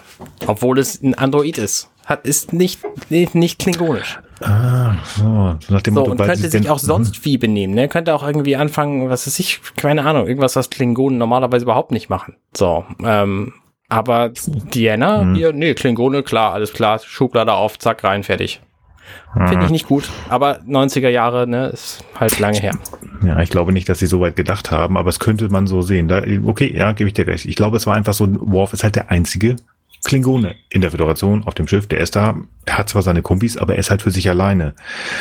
Wenn ja, man da weiterdenkt, ein Android, der so aussieht, ist halt kein Klingone. Nur weil Lal jetzt äh, das, wenn sie das oder er dann gewählt hätte, ein Klingone zu sein, heißt das ja nicht unbedingt, dass er sich denn klingonisch verhalten muss. Er hätte sich auch andorianisch äh, verhalten können. Ja, genau. Ganz kurz zu den Andorianern. Ich meine, man hat die Andorianer irgendwann im Hintergrund nochmal gesehen, aber da bin ich nicht ganz sicher. Mhm. Ähm, da sind die auch verändert und die verändern sich ja nochmal massiv weiter. Also in TOS sahen sie anders aus und in Enterprise dann nochmal, aber sehr spannend, diese hohen Köpfe. Wirklich ja. cool. Ich muss tatsächlich selber nochmal zurück. Ich muss nochmal in den Gang. Ja. Denn ähm, Diana sagt etwas zu Lal, was ich nicht so ganz verstanden habe. Da könnt ihr mir vielleicht nochmal helfen. Das ist mir wichtig. Data sagt, Lal, wir gehen da jetzt hin und dann musst du wählen ähm, und äh, da, dann weißt du, wie du aussiehst und ähm, so wirst du dann rumlaufen. Und dann sagt Diana dazu, das ist eine wichtige Entscheidung, Lal. So wirst du den Rest deines Lebens aussehen. So ganz ja. grob sagt sie das. Und dann schon heutzutage eigenartig. Für die ja, Androiden genau. nochmal. Mhm. Also ähm, ich, ich denke da nur an, ähm, so als Beispiel, weil ich da heute per Zufall äh, bei den Wild Mikes was gehört hatte. Aus den Gebrüdern Wachowski sind ja irgendwann mal die Geschwister Wachowski und jetzt inzwischen die, die, die Schwestern Wachowski geworden. Ne? Die Regisseurinnen, die früher mal Regisseure waren und ähm, ja, also Matrix, ne? Aus der Ecke. Gibt übrigens guten Podcast zu Minutenweise Matrix. Kann ich nur empfehlen. ähm, aber wie gesagt, die Veränderungen sind halt da. Und das hat es ja in Teilen vielleicht auch schon in den 90ern nicht ganz so. Okay, lassen wir mal. Aber das, was du gerade sagst, Arne, das sind Androide. Der läuft da rum in dieser doch sehr speziell, oder also der, der läuft da sehr speziell, also sieht ja noch sehr spannend aus, ne? mit diesem kleinen Mund, was ich gesagt habe, und diese komische Kopfhorn. Und der wird jetzt ja gleich umgebaut, nachdem Lal sich entschieden hat, eine menschliche Frau zu werden. Wird mhm. so umgebaut. Warum kann sie sich nicht irgendwie in 25 Minuten entscheiden, Vater, ich mag das nicht mehr. Ich möchte jetzt Klingone sein. Ja. Ja. Also da frage ich mich, warum das nicht möglich sein soll. Ähm, ja, das wird halt überhaupt nicht geklärt und es nee, ist genau. äh, ja bisschen schwierig. Ich finde es dann auch im gleichen Schritt übrigens witzig, dass Data dann ja erklärt, wenn er Lal umgebaut hat, so ja, ich habe hier sogar auch die Augen besser hingekriegt als bei ihr. Warum kann er das bei sich selber nicht? Nee, geht nicht. Okay, gut. Das ist eine Entscheidung fürs Leben, dass er jetzt so aussieht und so grau ist und so. Also er hat sich halt so lieb. Ja, genau. Okay, na gut. Er steht halt auf gelb. Ist doch klar, Alter. Okay. Ja, nee, das verstehe ich halt auch nicht. Nein, muss auch nicht sein. Aber das war halt nochmal, es gibt halt zu denken, ne? Aber wird das äh, tatsächlich mit dem Klingonen, ähm, das gibt mir zu denken. Das nehme ich nochmal mit, vielleicht fällt mir da irgendwann nochmal zu was ein. Genau, dann kommt die ganze Szene, die wir im Grunde eben schon besprochen haben. Data und Lal in seinem Quartier, hier Bild, hier Stuhl hinsetzen, weich, alles mhm. klar, hier riech mal an der Blume. Ähm, ich wusste bis dahin nicht, dass Data riechen kann, fand ich ganz spannend. Mhm. Und dann wirft irgendwie Jordi den Ball zu und sie hebt den Arm drei Stunden später und das ja, sieht völlig lustig. albern aus. Also ja. das ist eine, eine, niedliche Szene, aber totaler Quatsch. ähm, und dann mhm. kommt ein ganz interessanter Moment, wo sie, äh, wo sie am Computer sitzt und Data sagt ihr, pass auf, du musst menschlicher wirken, fang mal an zu blinzeln. Und das finde ich irgendwie charmant, weil das ist quasi das, was, nee, ich meine, wir gehen jetzt mal davon aus, ihr neuronales Netz muss programmiert werden und so, sie weiß nicht alles, was Data weiß. Ähm, das ist halt eine persönliche Erfahrung, die er gemacht hat. Er muss blinzeln, wenn er menschlicher wirken will. Und das macht sie dann auch. Und ähm, sie macht das ein bisschen exzessiv, aber es hilft halt. Ne? Sie sieht tatsächlich dann, dann ein bisschen menschlicher aus. Ja, dann, definitiv. Und dann gehen sie halt irgendwie in, in Szenen vorne und da gibt's dann halt dieses, die, diese Szene mit dem Runterschlucken und das klappt überhaupt nicht. Mhm. Ähm, das finde ich schon ganz witzig. Ich ja, ich glaube tatsächlich, das Blinzen ist tatsächlich da. Hm? Okay, entschuldige, ich war gerade einmal kurz abgelenkt. Ähm, meine Tochter schreit im Hintergrund, das irritiert ein bisschen. Mhm. ähm, viel spannender finde ich die nächste Szene, mit die dann kommt. Wesley? Wir, ja, Wesley finde ich ähm, hier noch mittelmäßig uninteressant, also den hätten sie weg. Wesley weg hier. Nervt er mich ein bisschen? Also nein, nein, er nervt mich nicht, weil äh, ob er da ist oder nicht. Nein. Data hat ja wieder Daten an Lal übertragen. Ja. Ähm, und äh, daraufhin reagiert Lal ja. Und sie hat verarbeitet ganz, ganz viel Daten. Und was macht sie dann? Sie fängt an, Fragen zu stellen. Ja. Warum, Vater? What is my purpose? Was ja. ist meine Bestimmung? Was soll ich machen? Warum ist dies? Vater, warum machen wir das? Vater, Warum ist das grün? Warum ist das blau? Warum machen wir das? Warum? Wieso? Weshalb? Diese unendlichen Fragen. Und ich fand das so witzig, weil ich unheimlich Angst habe vor dieser Situation, die kommen wird. Im Moment ähm, findet meine Tochter es halt nur witzig, nachts äh, oder abends manchmal nicht einschlafen zu wollen. Das ist halt so. Aber irgendwann wird das kommen. Und das finde ich irgendwie auch schon so irre, dass das kommt. Und man kann sich da, glaube ich, nicht drauf vorbereiten. Oder kann man das, Anne? Kann man? Naja, wenn du mehr weißt, dann weißt du mehr und kannst mehr antworten. Wobei du kannst immer antworten und dann ist es halt Quatsch. Das ist übrigens eine ganz wichtige Erkenntnis, die du als Eltern irgendwann gewinnst. Was du sagst, ist für das Kind wahr. Wenn du also sagst, der Himmel ist blau, weil da jemand mal Farbe dran gemalt hat und die ist blau gewesen, so, dann glaubt dir das Kind das. Muss nee, man sich genau überlegen, was für Quatsch man seinen Kindern erzählt. Nein, das tue ich nicht, dann brauche ich mehr Input. Wie gesagt, aber ich fand das hier sehr, also es war natürlich wieder so ein bisschen ich will nicht sagen Comedy, Relief, aber es war schon sehr lustig, aber halt sehr natürlich. Und ich finde einfach, dass äh, Haley Todd heißt sie, glaube ich, äh, die Dame, die Lal gespielt hat.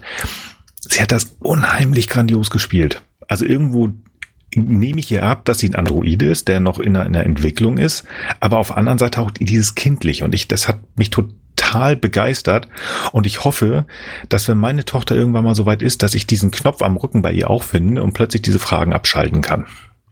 Also es ist eigentlich eine wirklich, also eine total schöne Szene. Ich finde das klasse, weil das einfach wieder dieses menschliche, was ja eigentlich nicht passt, weil das beides Androiden sind, aber doch irgendwo ist da so viel Menschlichkeit drin und das hat mir unheimlich gut gefallen hier, diese Szene. Das Menschliche, finde ich, ist der schöne Moment, wo Data den Schalter ausschaltet, weil er keine Lust mehr hat, die Fragen zu beantworten. So, das ja. ist das, wo ich, ne, das ist einer dieser Momente, die ihn sehr viel menschlicher machen, weil, ne, wer sucht als, als äh, äh, Eltern von so einem vierjährigen Kind, das nur Fragen stellt die ganze Zeit, nicht nach dem Ausschalter. Mhm. So, und Data weiß, wo er ist und schaltet ihn einfach so. Das finde ich, das ist halt witzig. Ja, witzig, aber es ist, er macht hier etwas, glaube ich, was sich jedes Elternteil mal wünscht. Weil das ist halt, also ich fand, das ist also wirklich schön. Ja. Was nicht so schön ist, ist dann das Auftreten von Admiral Heftel, unser Batmiral der Folge.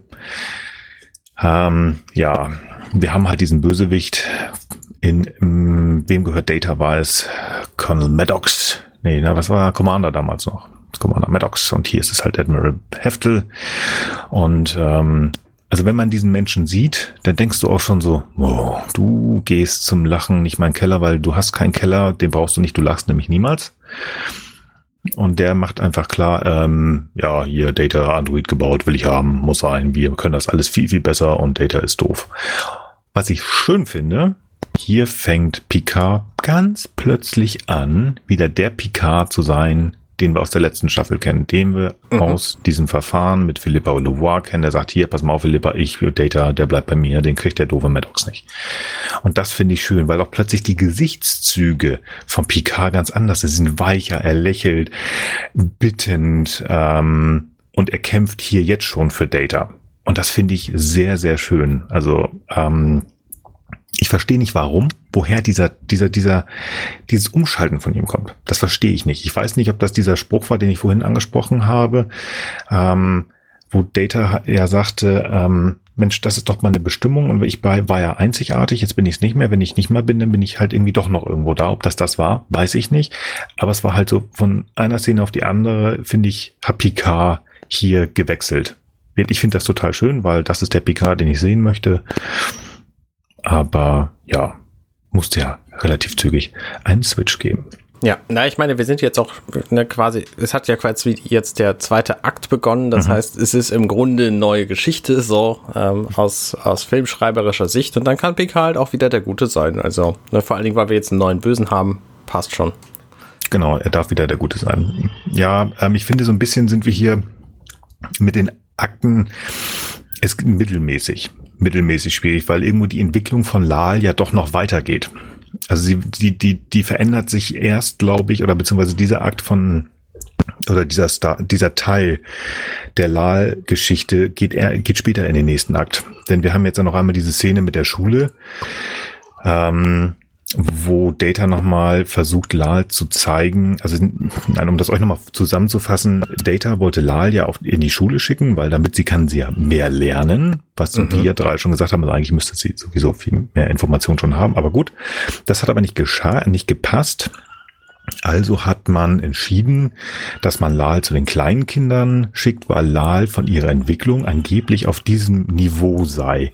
Und das ist natürlich, ähm, ja, das passt natürlich nicht. Also sie hat den Körper einer jungen Frau und ähm, steht da in der Kindergartenklasse. Das funktioniert natürlich überhaupt nicht. Also nimmt Data sie jetzt raus und ähm, ist so ein bisschen unglücklich, sagt nicht viel und dann kommt doch ein Gespräch zustande, wo es darum geht, dass die Kinder gelacht haben in Lals Anwesenheit.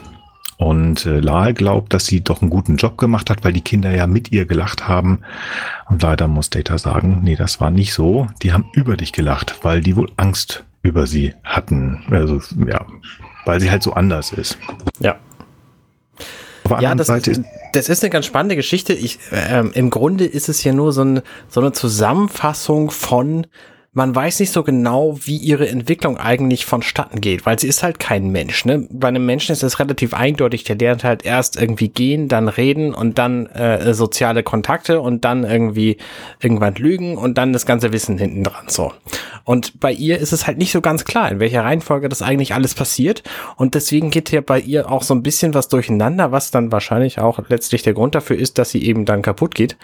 Ähm, weil in der Schule passt sie halt nirgendwo mit zu. Ne? Sie kann halt Dinge perfekt, die andere Kinder nicht können. Deswegen wird sie dann in die höhere Stufe gesteckt, dann wieder in die niedrigere, weil die ganzen Sozialgeschichten noch nicht hinhauen. Und dann stellt sie halt ähm, im, äh, also ihr Alter ist quasi alles zwischen einem halben Jahr und äh, 17 oder so. Und das ist halt der eigenartige Teil. In Wirklichkeit ist sie irgendwie zwei Wochen alt, das wird irgendwann in der Folge gesagt. Und ähm, das, da, da passt halt einfach nichts zusammen. Ne? In dem Moment, wo Data mit ihr in dem Turbolift spricht, da äh, und ihr erklärt, dass sie, dass über sie gelacht wurde, da guckt sie sich irgendwie die, die, die Wand an währenddessen und kriegt überhaupt nicht mit, dass er redet. Das allein ist schon für so einen Androiden Quatsch. Ähm, aber es zeigt halt, dass sie einfach in ihrer Entwicklung wild hin und her springt und manche Dinge sehr gut kann und andere eben sehr schlecht. Und das ist so eigenartig. Und deswegen versucht ja Data dann auch in der nächsten Szene irgendwie bei Beverly Hilfe zu suchen. Und ähm, sie kann ihm im Grunde auch nicht helfen. aber es ist ja, was du sagst, also Lal ist ja nun wirklich sehr speziell. Ähm, ich, ähm, ich mag die Figur. Ich mag sie, aber es ist halt nicht so ganz kontinuierlich äh, durchdacht. Wo steht sie? Wo steht sie? Also ich behaupte immer noch, eigentlich müsste sie als fertige Androide mit dem Wissen ihres Vaters da stehen. Man hat sich dagegen entschieden, aber deswegen passt das nicht als äh, Neugeborenes auf der einen Seite, aber sie kann auch nicht irgendwo in der Mitte stehen. Also es ist ein bisschen schwierig, äh, sie zu fassen. Dass äh, Data zu Beverly geht, ähm, Entschuldigung, dass ich lache. Ähm, er geht ja da rein und sagt, ja, Sie sind ja eine erfolgreiche Mutter. Ja. Ähm, ich glaube, er geht zu ihr, weil sie die einzige Mutter ist, die im Hauptcast ist. Ja, sicher, ganz bestimmt. Sicher. Ob sie erfolgreich ist, ähm, ich weiß nicht, ob ich mich als, äh, wenn ich Wesley wäre, ähm, ich weiß nicht, ob ich das so gut finden würde, wenn meine Mutter mich über das Bordkommunikationssystem daran erinnern würde, dass ich zum Friseur muss. Weil, ähm, ja, weiß ich nicht, wer weiß, wenn man gerade in einer, in einer Besprechung mit dem Abteilungsleiter oder mit dem Chef äh, ist und dann sagt die Mami, du musst aber noch zum Friseur. Hm, Das macht sie aber schwierig. nicht zu einer schlechten Mutter. Nein, das habe ich nicht gesagt, aber auch nicht zur Weltbesten. Und das, äh, Ich würde gesagt, sagen, zu einer durchschnittlichen. ja, aber ich finde halt diesen, diesen Spruch, den Data da bringt, ganz witzig. So, ja, wir sind eine erfolgreiche Mutter. Ja, sie ist die einzige, die wir da haben. Also zumindest in dem Cast, den wir besprechen können. Ich meine, sie lacht ja auch auf, als er sagt, wir sind eine erfolgreiche Mutter. Von daher, sie Ja. weiß sich über dieses Umstand. Ja, aber ich finde, also, die ist sie ja schon gelungen. Also man mag ihn vielleicht nicht als Charakter. Das hat ja aber nicht damit zu tun, dass die Erziehung nicht irgendwie gelungen ist. Und ich finde das mit Lal eigentlich auch schon eigentlich nicht so schlecht gemacht, weil sie wird im Grunde genommen so ein bisschen dargestellt, wie, und das ist ja, wird ja dann auch von, äh, von, von Beverly Crusher auch nochmal über, ähm, über Westy selber gesagt, ne, der ist ja quasi auch ein Hochbegabter und dann kann man ja auch nochmal weiterdenken an so Leute, die so eine Art, ne, so das typische Ding, ne, Asperger, das ist ja sehr beliebt auch in, äh, in, im Fernsehen. Jeder zweite, der ein bisschen was kann, ist heute Asperger. Ähm, dass einfach die Sozialkompetenz nicht so ausgeprägt ist wie die akademische Kompetenz und dass ist eine Sache, die ich mir jetzt schon auch vorstellen kann. Wenn man jetzt davon ausgeht, dass das neuronale Netz leer war, dann hat sie da vielleicht so ein paar Grundroutinen mitbekommen, ne, wie man aufrecht geht und dass man grundsätzlich mit Leuten sprechen kann und Grammatik und so weiter. Aber sie hat jetzt noch nicht irgendwie raus, wie die ganzen Verhaltensnuancen mit einem möglichen Menschen laufen. Hat ja Data ehrlich gesagt auch noch längst nicht. Der lernt ja auch permanent dazu. Und ähm, daher fand ich es jetzt schon nachvollziehbar, dass sie vielleicht eben von ihrer Fähigkeit eben äh, emotionale Situationen oder Kommunikationssituationen allgemein richtig einzuschätzen, eben einfach deutlich jünger ist als ihr akademisches Niveau. Das gibt's ja auch heute äh, also unter Kindern und unter verschiedentlich behinderten oder noch funktionierenden Varianten des Normalen. Äh, gibt's auch bei Erwachsenen, wo man einfach keine pathologischen Kategorien anlegt. Ne, manche Leute sind eben introvertierter. Das, da sagt man auch nicht, boah, der ist ja irgendwie äh, äh, bescheuert oder was, sondern das ist dann einfach jemand, der eben weniger gern mit Leuten redet. So und klar, bei ist es extremer und ich finde aber auch, es macht natürlich hier überhaupt keinen Sinn, dass jetzt, auch wenn sie diese, dieses Defizit hat, dann hätte halt Data oder denn, da, ich meine, sag mal, dafür wäre zum Beispiel auch das Gespräch mit Picard vielleicht gut gewesen, ne? Weil dann hätte man drüber nachgedacht, hey, guck mal, wenn die auf die Welt kommt und wahrscheinlich ähnlich wie du noch nicht so ganz mit aller Kommunikation klarkommt, wenn du sie wirklich als Kind großziehen möchtest, in dem Sinne, vielleicht sollte man sie erst kleiner machen und erst wachsen lassen mit der Zeit, damit sie nicht jetzt noch über die Größe vielleicht ein, äh, äh ein Kommunikationsproblem mit den Kindern hat. Wobei man auch, wenn wir mal ehrlich sind, wenn das jetzt ein Raumschiff wäre, wo echte Aliens wären, da könnte es ja auch Größenverhältnisse geben. Das ist ja nun very convenient im Star Trek-Universum, dass alle humanoid sind und alle sind zufällig auch immer genau gleich klein und mhm. keine Vögel und drei Meter groß oder Wobei es ja eine Schlange am Boden. Gibt, tatsächlich. Bitte? Wobei es ja diese Katzenwesen gibt. Ja, aber die haben wir jetzt, glaube ich, nicht in dem Kindergarten auf der Enterprise gesehen. Nee, das ist richtig. Äh, TNG nee, gibt's sie nicht. Ja, also deswegen finde ich das so, äh, achso, du meinst die, achso, du meinst diese Katzenwesen. Naja, wie Dr. Ja. Ta'ana zum Beispiel von der, von der ähm, Cerritos. Ach so, ja, okay. Naja, wie dem auch sei. Also, äh, Lower Deck ja, heißt die Serie, sorry, der Podcast, so ich der, das, der Gute, der äh, heißt. Egal. So würde ich das verstehen. Ja. Genau, ich wollte gerade auch sagen, in Lower Decks haben wir dann ja doch eine Menge mehr an äh, verschiedenen Spezies auf einem Sternflottenschiff. Mhm. Nicht, dass das falsch verstanden wird. Ich finde mal wieder Beverly hier eigentlich sehr, sehr gut. Denn sie gibt Data einen unheimlich guten Rat. Denn er fragt sie, ja, Mensch, hier, meine Tochter fühlt sich da gerade nicht so gut und vielleicht auch so ein bisschen gemobbt und ich weiß nicht, wie ich damit umgehen kann. Und sie sagt, Mensch, ja, hier, guck mal, mein Sohn hatte das gleiche Problem. Und was äh, habe ich getan? Ich habe an meine eigene Vergangenheit gedacht und ähm, ja, ich habe auch grob das gleiche gemacht. Und das habe ich ihm erzählt und dadurch fühlte er sich ein bisschen besser verstanden ähm, weil das geht vorbei und er kann ja mit auch mit mir darüber sprechen. Das finde ich sehr schön, also dass sie Data da hilft. Und Data versucht das auch zu verstehen, sagt, ja, das kann ich machen, aber was ich nicht machen kann, was du ja, Beverly, machen kannst, ihm Liebe geben. Und das kann ich ja nicht. Was ich dann noch sehr cool finde, das ist halt so ein bisschen, so ein bisschen durch die vierte Wand durch. Sie sagt, warum finde ich das nur so schwer zu glauben? Und lächelt dabei. Und ja. das äh, ist wieder dieses, was ich die ganze Zeit sage, in Data steckt mehr drin, als uns hier verkauft wird. Und ich finde, das hat man. Ich bin ja kein großer Fan der letzten beiden Folgen Star Trek PK gewesen, obwohl ich ja die Serie noch immer relativ gut finde. Ähm, aber da hat man das ja doch wirklich gesehen, dass in Data am Ende mehr war, aber auch seine, sein Tod, als er sich in Star Trek Nemesis geopfert hat. Also da war mehr drin und das haben sie hier noch so ein bisschen verschleiert. Ja. Genau. So, jetzt. Wir müssen mal ein bisschen voranschreiten, sonst kommen wir gar nicht mehr weiter hier. ähm, PK wacht natürlich wieder halbnackt auf und dann kriegt mhm. er einen Videoanruf und äh, also das ja. ist ja diese typische Situation, er kriegt nachts einen Videoanruf. Der äh, Admiral weiß genau, dass der schläft, weil es mhm. nachts ist, so, weil es gibt ja einen Tag-Nacht-Zyklus, egal wo, sie sind. Ja. Ähm, und dann steht er halt auf und zeigt dir jetzt, äh, sein, seine Brust bis zum Bauchnabel und sagt, ich bin überhaupt nicht gestört worden, überhaupt nicht. So, gar kein Problem. Und dann sagt der Batman, ja, äh, es ist kein Problem, ich werde jetzt auf jeden Fall dafür sorgen, ich, ich komme zu Ihnen, bleiben Sie mal exakt da, wo Sie sind. So, das ist schon mal eine eigenartige Ansage. Ähm, mhm. Ich werde das auf jeden Fall persönlich über, überprüfen, äh, hier wie das mit La läuft und so. Und dann dreht, dreht Picard sich um statt dass er diese, dieses Gespräch beendet, äh, sagt einfach, ich verstehe. Ähm, und dreht sich dann um. Das ist so ein, das würde man in einem persönlichen Gespräch möglicherweise machen, aber doch nicht bei diesen Videogeschichten.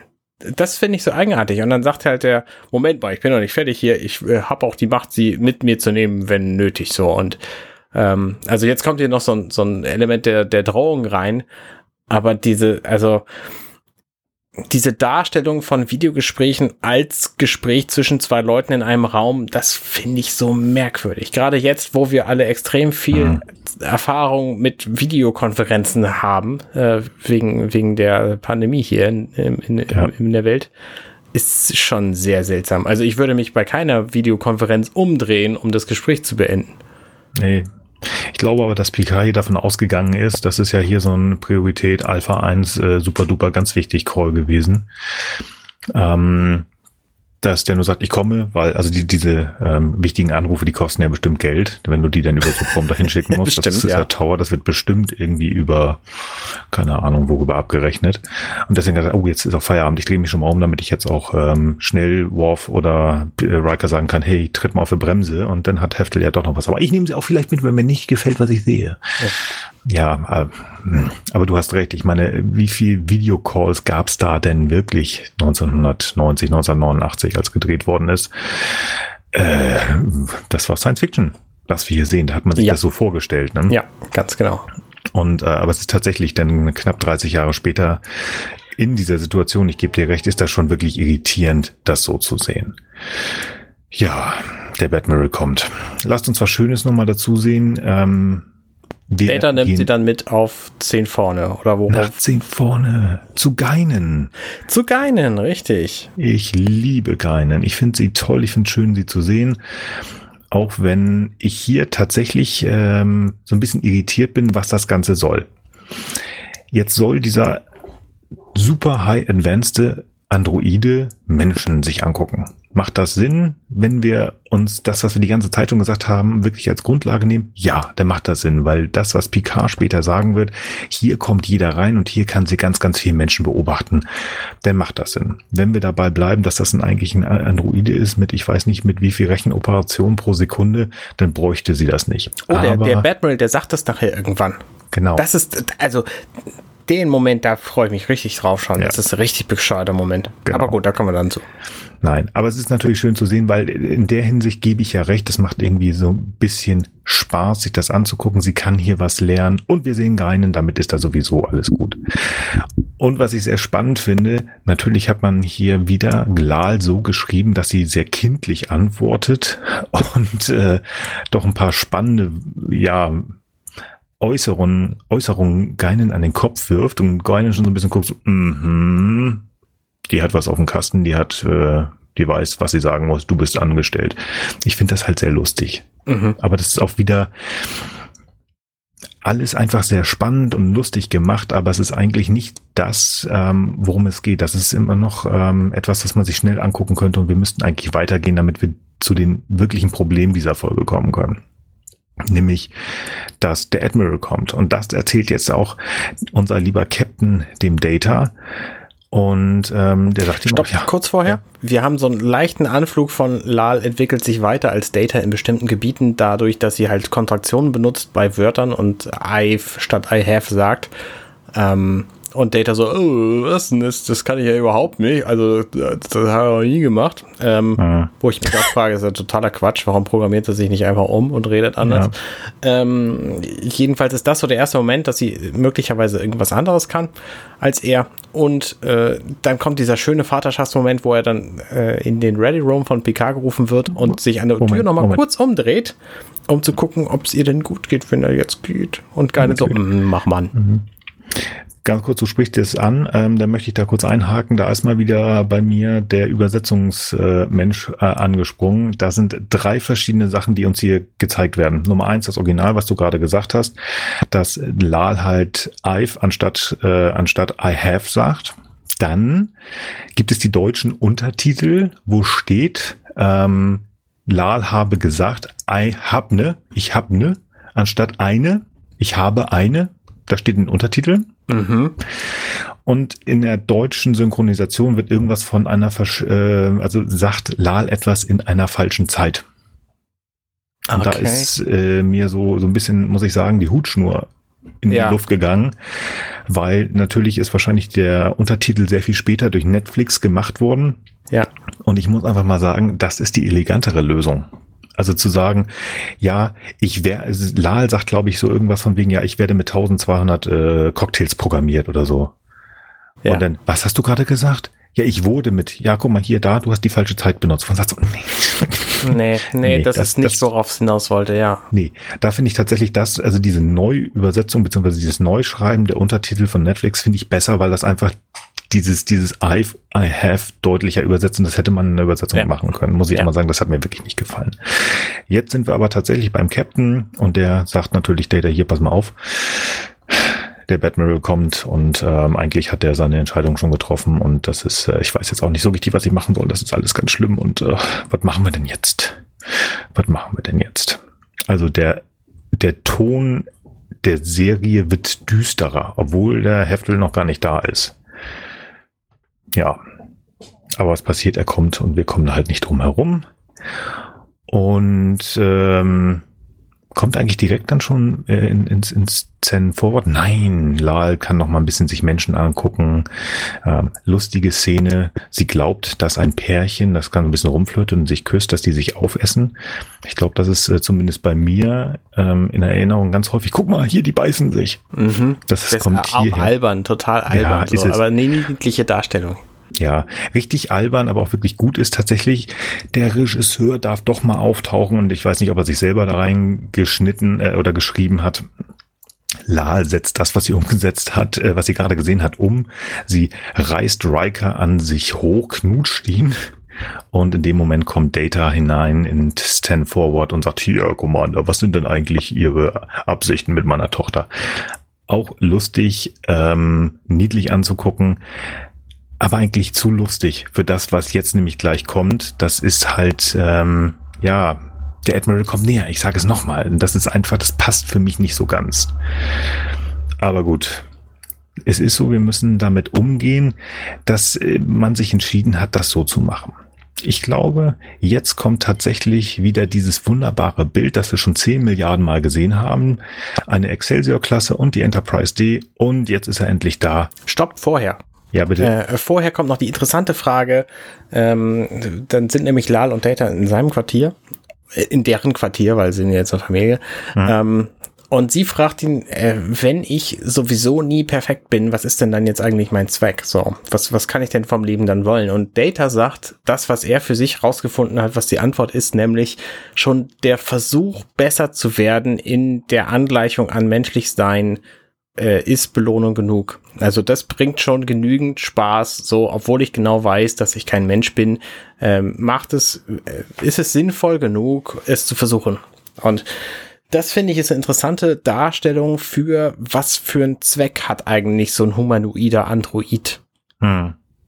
Und Mhm. äh, das gefällt mir tatsächlich ganz gut hier. Also, Ja. die werden nie das Ziel erreichen, Menschen zu werden. Ne? Pinocchio wird nie ein kleiner Junge werden. Ja, Mhm. gut, in der Geschichte schon. Mhm. Aber gut. Ähm, und es ist aber, es lohnt sich aber trotzdem, das zu versuchen. Ja. Weil, was, was würden sie sonst machen? So, rumstehen und prozessieren. Ja, aber das ist ja das, was man eigentlich auch als Mensch oder als, als, äh, ja, als, als Fleischgeborener machen sollte. Nach den Sternen greifen und es versuchen. Ja, Weil sonst ähm, vegetierst du halt nur äh, umher. Und ich finde das sehr schön, dass Data das verstanden hat, was ihn ja wieder menschlicher macht. Also deutlich menschlicher. Und Ja. ähm, auch da unterstelle ich einfach, das kannst du nicht, wenn du völlig herzlos bist, wenn du keinerlei Gefühle bist, kannst du diese, die, die, das rein logisch nicht verstehen. Das ist nicht nur eine logische Entscheidung zu sagen, ich, ich kann das nicht machen, aber ich mache es trotzdem. Das ist nicht etwas, was nur rein logisch ist, wie ich finde, sondern das ist auch sehr gefühlvoll. Ja, ich finde einfach, äh, jetzt mal unabhängig von dieser Folge, weil das ja ein Thema ist, das in, in, in TNG immer wieder vorkommt. Also dieser, diese Vorstellung, dass wenn wir mal einen, äh, einen zu, mit Bewusstsein befähigten Roboter bauen, der auch als allererstes äh, menschlich sein möchte, äh, falls er das nicht eh von vornherein ist, weil wir vielleicht gar nicht anders entwickeln können. Also das ist aus meiner Sicht sowieso so eine Geschichte, die für mich so eine gewisse, in gewisser Form halt überholt ist, weil also klar, erstmal diese Vorstellung, wir bauen jetzt irgendwie so einen humanoiden, äh, eine humanoide künstliche Intelligenz nach, ne? Also erstmal, warum sollte man das tun? Ne? Man hat ja auch keine Vögel nachgebaut, sondern Flugzeuge gebaut. Genauso baut man heute jetzt auch nicht, also klar, versuchen alle Du kennst Leute, aber schon Da Vinci, ne? Der hat versucht, Vögel nachzubauen. Ja, genau, das hat dann auch nicht so gut funktioniert. Und äh, das ist, was ich meine. Also man nimmt halt Konzepte aus der Natur und wendet die dann quasi in anderen Kontexten an. Ne? Also auch unsere künstlichen Intelligenzen, mit denen wir überwiegend interagieren, haben ja keine menschliche Form. Und äh, selbst wenn sie welche bekommen, dann ist aber nicht das, das worum es geht. Und äh, ja, also ich sag mal, das ist halt so eine, das ist ja im Grunde genommen A, vielleicht so eine Art Vorstellung davon, wie man äh, sich jetzt eben künstliche Intelligenz hat vorstellen können, wie man sie denn vielleicht nachbaut, dass man dann sagt, boah, ja, das mit den Emotionen, das ist auch alles so schwer, das ist nicht berechenbar und deswegen ist das wahrscheinlich nicht Teil eines solchen äh, Wesens. Plus äh, öffnet es natürlich diese Erzähle, diese Erzählperspektive, äh, wo man dann immer wieder erforschen kann, was sind denn eigentlich Gefühle, wie geht man mit moralischen Konflikten adäquat um und so weiter, wo man dann als, als, als Hintergrund quasi immer eine, äh, ein, ein, ein, ein im Prinzip unvollständigen Menschen hat, der das ganz genau erklärt bekommen muss, äh, äh, erklärt bekommen muss und ähm, damit bekommt es natürlich der Zuschauer auch genau erklärt. Ne? Also und ähm, ich, also so, ich, ich würde das auch wieder eher als theatralisches Argument sehen, also als Argument dafür, äh, die Serie halt äh, zu der zu machen, die sie halt ist, als jetzt eine Abbildung dessen, was in der Realität wahrscheinlich passieren würde. Äh, zumindest zum aktuellen Zeitpunkt. Ne? Keine Ahnung, was 2029 oder 2039 äh, los ist. Ne? Also wer möchte, kann ja mal unter Ray Kurzweils Zukunftsvorhersagen schauen. Bis dahin ist zumindest dieser äh, Forscher bzw. Erfinder der Meinung, dass wir dann das Problem der allgemeinen Intelligenz gelöst haben werden. Vielleicht laufen ab da dann tatsächlich irgendwelche Androiden rum. Ich vermute nur, dass die dann schon Emotionen und alles auch können. Ja. Das ist gut möglich. Also da muss man mal irgendwie in die Computerspielecke gehen. Da sind die KIs ja auch immer schon besser genau. geworden. Ne? Also das, ähm, ja, ich weiß nicht, wo da so der Weg hingeht, aber ich äh, sage immer nur Skynet, ich höre dir Trapsen. Wir müssen auch immer noch ein bisschen aufpassen. Ich höre auch den Admiral trapsen. Da kommt jetzt so die nächsten fünf Minuten mehrere Szenen, die für mich einfach nur eins zeigen. Dieser Mann ist das, was Arne vorhin schon gesagt hat, ein Arschloch. Der kommt an Bord und ähm, angeblich ja, um jetzt ähm, Lal zu beurteilen. Und Picard sagt das hier auch schon ganz klar, äh, Admiral, Sie haben eigentlich schon Ihre Entscheidungen getroffen und das kann so nicht sein. Das finde ich äh, ganz schön ätzend und ähm, das geht nicht. Ja, aber das ist jetzt so, ich bin hier Admiral, ne? Machen wir jetzt so, geht los. Äh, wo ist eigentlich diese komische Lal? Das müssen wir jetzt mal uns mal angucken. Auch sehr von oben herab. Ähm, und ähm, dann äh, möchte er gerne wissen, wo sie ist und versteht nicht so richtig, warum dieser Androide denn jetzt als Kellner in Ten Forward arbeitet. Das ist also, der geilste Teil überhaupt, dass sie nämlich ähm, also im Grunde die, alles, was er hier, der, der Admiral, so von sich gibt, sagt, wir haben möglicherweise Angst vor künstlicher Intelligenz. Und die Idee finde ich durchaus gut. In den 90er Jahren wusste man allerdings überhaupt noch nicht, was das bedeuten soll was das bedeuten kann. So, das haben dann die Matrix-Brüder so ein bisschen, äh, ja, ich meine, klar, es gab auch schon Zukunftsvisionen vorher. Ähm, die waren aber nicht so ausgefeilt, weil die Computer einfach noch ganz anders aussahen damals als heutzutage. Und wir wissen ja inzwischen auch aus Star Trek Discovery beispielsweise, dass vorher in der Geschichte die ganze, ganze Control-Geschichte schon passiert ist und alles kaputt gegangen ist. So, mhm. das ist halt, ja, Starfleet müsste eigentlich wissen, okay, künstliche Intelligenz kann auch gefährlich sein. Und das ist ja dann auch das, was später bei Picard dazu führt, dass die Androiden dann irgendwie als richtig gefährlich eingestuft werden und so. Aber die Darstellung hier, die funktioniert nur ganz oberflächlich und hm. unten drin ist sie einfach total kaputt und es funktioniert gar nichts. Also, dass sie Data hier sagen, ja, er ist, ist auch richtig. Ich meine, es wird ja in dem Gespräch zwischen Admiral und Picard ähm, in dessen Ready Room wird ja darauf eingegangen, dass Picard sagt, hier, ich habe das mitgeformt, hier, wie dass der Androiden jetzt hier ein echtes Mitglied unserer Gesellschaft sind und so und das selber entscheiden dürfen. Aber ähm, der Admiral äh, würdigt das irgendwie mit keinem Blick und sagt, hier, nee, das kann ja gar nicht sein, weil wir müssen jetzt einfach mal gucken, ähm, äh, weil das ist ja ein ganz hochentwickeltes Wesen und dann unterhalten sie sich über die äh, unterschiedliche Entwicklung zu Data und Data bringt dann einige sehr gute Punkte, warum er unbedingt bei der Entwicklung dabei sein sollte. Und dann kommt dieser Moment, wo der Admiral sagt, naja, Moment mal, sie hat hier, sie, sie kann 60 Trillionen äh, Berechnungen pro Sekunde durchführen und ihr lasst sie kellnern. Und da frage ich mich, sag mal, wenn das was Besonderes ist in deren Welt, warum bauen die nicht alle zwei Tage einen neuen Supercomputer, der das auch kann? Ich meine, Data ist doch kein, Data ist doch nicht der einzige, der so fähige Computer bauen kann. Das kann ich mir nicht vorstellen. Das ist einfach albern. Das ist bekloppt. Das ist, also das passt für mich einfach vorne und hinten nicht. Und diese, diese Angst vor künstlicher Intelligenz, ja, sehe ich ein, aber warum dann nicht Data mit einbeziehen in diese Entscheidung? Also ich meine, Data ist ja offensichtlich eine künstliche Intelligenz, der man vertrauen kann, weil das ist diverse Male schon passiert, zu Recht. Und warum ihm jetzt dieses Kind wegnehmen, wo man genau weiß, mit künstlicher Intelligenz sollte man lieber nicht spaßen, weil die sind stärker und schlauer als wir? Und trotzdem wollen die ihn jetzt ärgern, um ihm und ihn, ihm sein Kind wegnehmen und ihn dann nicht dann teilhaben lassen, um das besser zu äh, unter Kontrolle zu. Nee, also das haut für mich vorne und hinten nicht hin. Ich finde das unheimlich spannend, dass du das so siehst. Macht für mich auch Sinn, war gut äh, argumentiert mit, mit Control oder auch ähm, mit der Angst, die wir aus Star Trek PK kennen. Habe ich überhaupt nicht gesehen. Ich habe gedacht, das ist hier ein Admiral ähm, und dieser Admiral ist ein Abziehbild vom Maddox. Maddox. Maddox. Ich habe gedacht, das ist das gleiche in Grün, was wir schon bei Wem gehört Data hatten. Wir wollen hier wissen, wie das funktioniert. Äh, das müssen wir duplizieren, damit wir auf jedes Star Trek Schiff, Star Trek Starfleet Schiff einen Androiden stellen können, weil das total geil ist. Wir müssen hier eine Armee aufbauen, bla. Ich finde das viel interessanter. Wenn wir ganz genau reingehen, Control können sie nicht kennen, weil das ist ja genauso geheim wie Dings, aber ja, ja gibt dir recht. Aber ne? es ist ja mhm. trotzdem irgendwie passiert. Ne? Möglicherweise, wenn jemand davon noch was weiß, dann ist es vielleicht Starfleet. So. Ja, aber dann macht das sogar, weil dieses Abziehbild ähm, von Maddox wäre langweilig gewesen. Das finde ich interessant. Also es ist eher eine Angst ist, was dann ja auch schön in in die Richtung geht, was wir bei Picard haben, dass es denen ja so in Anführungsstrichen einfach gefallen ist, dieses Gesetz zu erlassen, die synthetischen zu verbieten. Ja.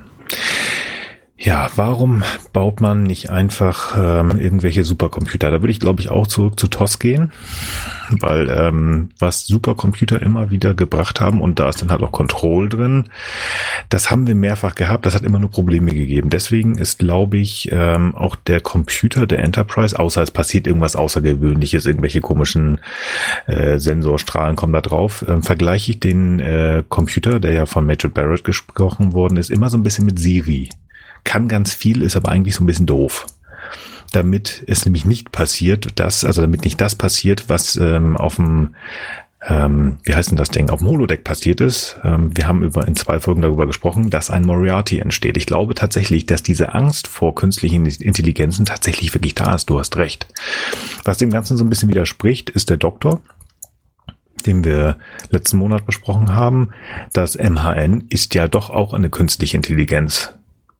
Also, Klar. Hm, aber grundsätzlich äh, sehr eng Wo, gefasst und wobei der, Doktor, sich natürlich auch erst über die Serie hinweg dazu entwickelt. Am Anfang genau. ist er auch nur ein Programm, so mehr oder minder. Genau, also das, äh, da gebe ich dir recht. Das ist eine Entwicklung, können wir mal rausnehmen. Aber finde ich spannend, finde ich sehr spannend, ähm, ja, dass er deswegen auch so richtig aggro drauf ist. Ja, ja, doch, doch, doch, finde ich gut. Ich finde es gut, es passt nicht alles und ich, ich gebe dir da recht. Also ich meine, das ist wirklich sehr eng gefasst. Ähm, ich lese gerade mal wieder ein Star Trek Buch, das äh, weit nach Nemesis spielt und da ist ähm, gab es auch wieder Probleme mit äh, so einer komischen künstlichen Intelligenz und ähm, viele der hochrangigen ähm, Admirals sind äh, mit einer Organisation in Verbindung gekommen. Ich will das nicht spoilern, aber das ähm, sagen wir es mal so, wie so eine kleine Schattenregierung innerhalb der, der Föderation. Und er, er wirkt da für mich auch so, so als wenn der, also das passt für mich, also was du sagst. Also das ist eine sehr große Angst und nicht ganz offiziell und deswegen können wir Data auch nicht mit reinnehmen oder so. Das ist so ein bisschen, wir bleiben in unserem kleinen Kreis. Ich sage, ihr macht, weil ich habe meinen Plan. Also aus meiner Sicht ist er hier tatsächlich die Föderation. Wahrscheinlich. So, seine Art und Weise geht überhaupt nicht. So, da sind wir uns natürlich ziemlich einig. Aber seine Motive und Beweggründe, die sind auf jeden Fall Föderation. Wir haben im Grunde Angst vor Robotern und möglicherweise ja. geht da irgendwas schief und deswegen wollen wir das lieber unter Kontrolle behalten. Ja. Ja, Vor allen Dingen, absolut. weil sie sich irgendwie vorrechnen, dass sie, dass sie das Recht dazu haben. Ja, ich meine, ich irgendwie eine, eine Tal würde jetzt nicht hingehen und versuchen, Lal Data wegzunehmen, weil die haben ja gar kein Recht dazu, weil es ja. ja gar kein Tal Schiar-Schiff so. Ja, das stimmt. Aber ich gebe dir recht, er ist halt wirklich, ähm, also die Art und Weise, wie er das macht, geht gar nicht. Und ich finde das ganz witzig. Ähm, Lal sagt es auch in gewisser Art und Weise selber etwas später. Ähm, der Admiral sagt nämlich, ja, ja, ich habe auch den höchsten Respekt vor ihrem Vater. Und ich finde das ganz spannend, wie sie darauf reagiert. Ja, aber sie sprechen nicht mit Respekt. Also das heißt, das zeigt mhm. einfach, mhm. ähm, was für ein A. Punkt, Punkt, Punkt er doch ist. Also wie gesagt, er entscheidet ja über ihren Kopf hinweg und ähm, Picard steht daneben und versucht das auch nochmal zu erklären, das bisschen abzumildern, weil er ein guter Captain ist und ähm, Befehle ausführt.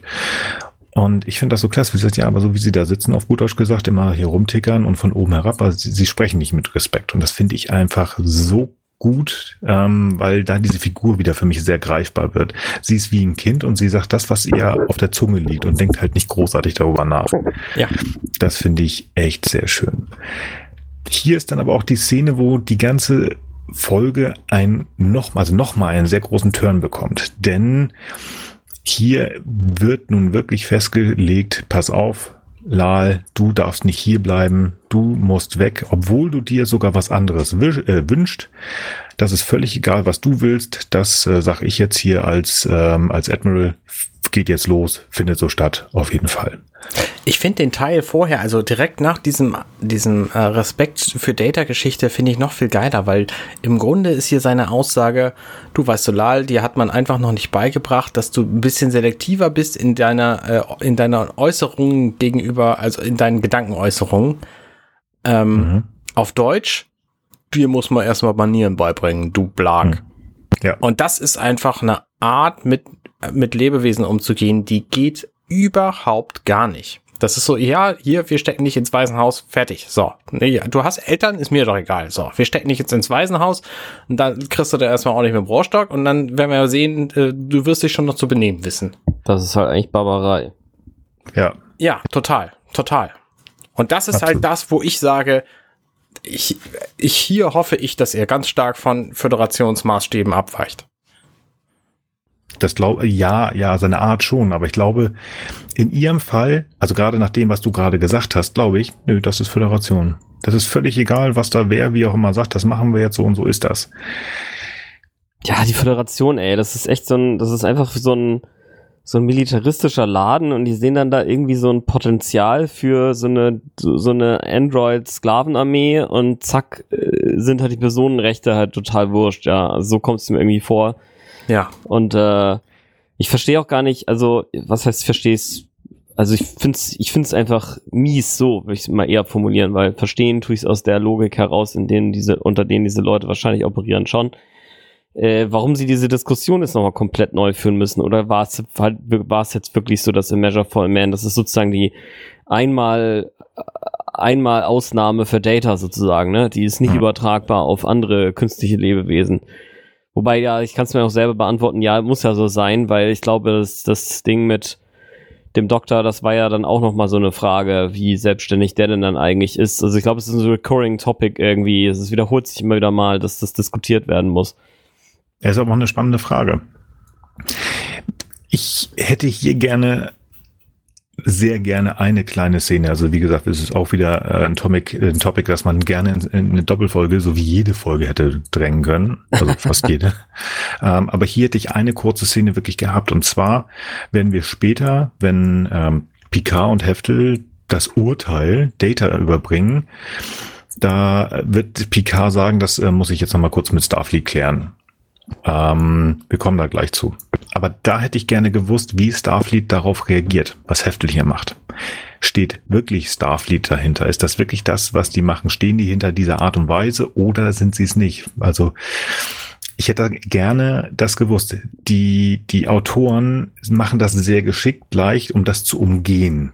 sie machen das sehr geschickt, das zu umgehen, um halt zu, ähm, wir finden nicht heraus, ob das wirklich nur Heftel ist und einfach sagt, ja, ich, mein Befehl ist, ich soll hier den Androiden mitnehmen, ich mache das, wie ich das will. Oder haben die gesagt, egal wie, ist es völlig egal, was Picard sagt, was Data macht, macht's einfach mit jeder Kraft. Ich finde schade. Ich hätte es gerne gewusst, weil das, ähm, ja. Also mir kommt das schon so vor. Also letztlich ist das so, er versucht erstmal so einen auf, ja, ja, äh, am besten wäre es, du lässt sie freiwillig gehen, dass die sehe sozusagen in den Akten noch besser aus, ne, wenn es da keine Konflikte gäbe. Aber im Zweifelsfall befehle ich dir halt einfach auch, ja, tut mir leid und bla, ne? Also es ist genauso wie auch, äh, wie, wie auch schon angemerkt, ne, der hat seine Entscheidung schon längst getroffen, der lässt sich von überhaupt keinen Fakten beeinflussen. Der Typ redet ja auch einfach nur Blödsinn, weil ich meine, diese Argumentation von Picard wiederum war ja auch total okay dann äh, geht doch einfach zusammen weg, weil ich meine, das Argument, dass vielleicht zwei der einzigen Androiden überhaupt äh, auf einem Schiff zusammen sind, bla, oder was man sich sonst noch für Argumente zusammenfaseln kann, oder meinetwegen mehr Robotikexperten, die vielleicht dann auch das Problem, was sie dann ja später hat und was dann fatal wirkt, hätten verhindern können, was weiß ich, ne? Dann wären sie eben mal zusammen sechs Wochen auf so einer Station gewesen, dann hätten sie das irgendwie alles gerade gebogen, dann sind sie entweder zusammen wieder auf dem Schiff und dann können die Forscher dann mit dem bis dahin gewonnenen Wissen irgendwie weiter rumbasteln. Das wäre ja auch gegangen, ne? wenn man jetzt überhaupt eine moralische Grundannahme mal voraussetzt, ne? Und ähm, ja, also es ist halt ja, keine Ahnung, es ist jetzt so ein bisschen zusammengeplottet, finde ich irgendwie, um den jetzt mal erst böse zu machen und dann wird er ja auch wieder so ein bisschen gut, als es dann ans, zum, ans Sterben geht, weil er dann ja doch sich auch ins Zeug legt, um und ist dann emotional ja auch mitgenommen und bla. Ich, ja gut, wir können ja auch die Szenen dazwischen nochmal nehmen, aber ja, ich finde es halt einfach, eine, auf eine das gefällt mir einfach nicht so gut. Also auf, auf eine ja. Szene dazwischen möchte ich noch eingehen. Die Szene mit, äh, mit dem Admiral Data und Picard im Ready in, in dem, in dem Besprechungsraum. Ja, ja. Ähm, weil da nämlich zu tragen kommt, dass der Admiral selber Kinder hat. Und er sagt ja. hier quasi zu Data, du, man muss auch einfach mal loslassen können. Nur das ist wichtig für Kinder, wenn dass sie alleine sind hier, wenn wenn die Eltern sie irgendwie glücklich äh, gehen lassen und so. Und du solltest dein Kind glücklich und, und freiwillig gehen lassen. Das befehle ich dir jetzt, dass du das machen sollst. So Data sagt, das ist totaler Quatsch. Und dann sagt ähm, ähm, sagt er halt zu Picard, nur wissen Sie was?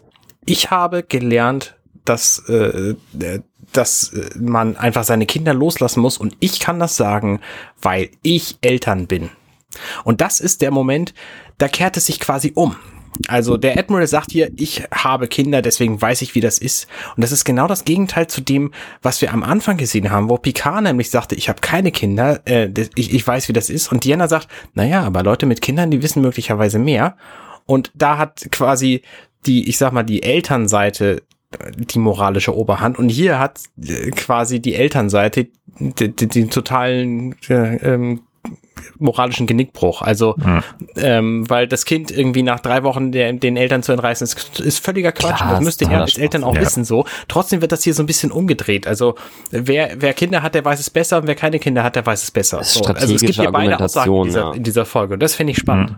Ja, das ja, ja, es ist einfach strategische Argumentation. Inhaltlich macht das überhaupt keinen Sinn. Er labert einfach irgendwelches Zeug und in Wahrheit setzt, will er sich einfach nur durchsetzen und will nochmal so tun, als hätte er noch irgendeinen Grund und in Wahrheit verfolgt er einfach nur seine, seine Interessen und fertig.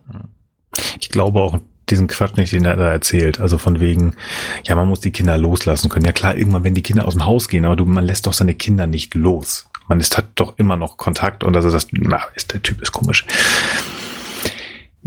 Wir müssen noch einmal kurz zurückgehen, bevor wir zur nächsten Szene gehen können.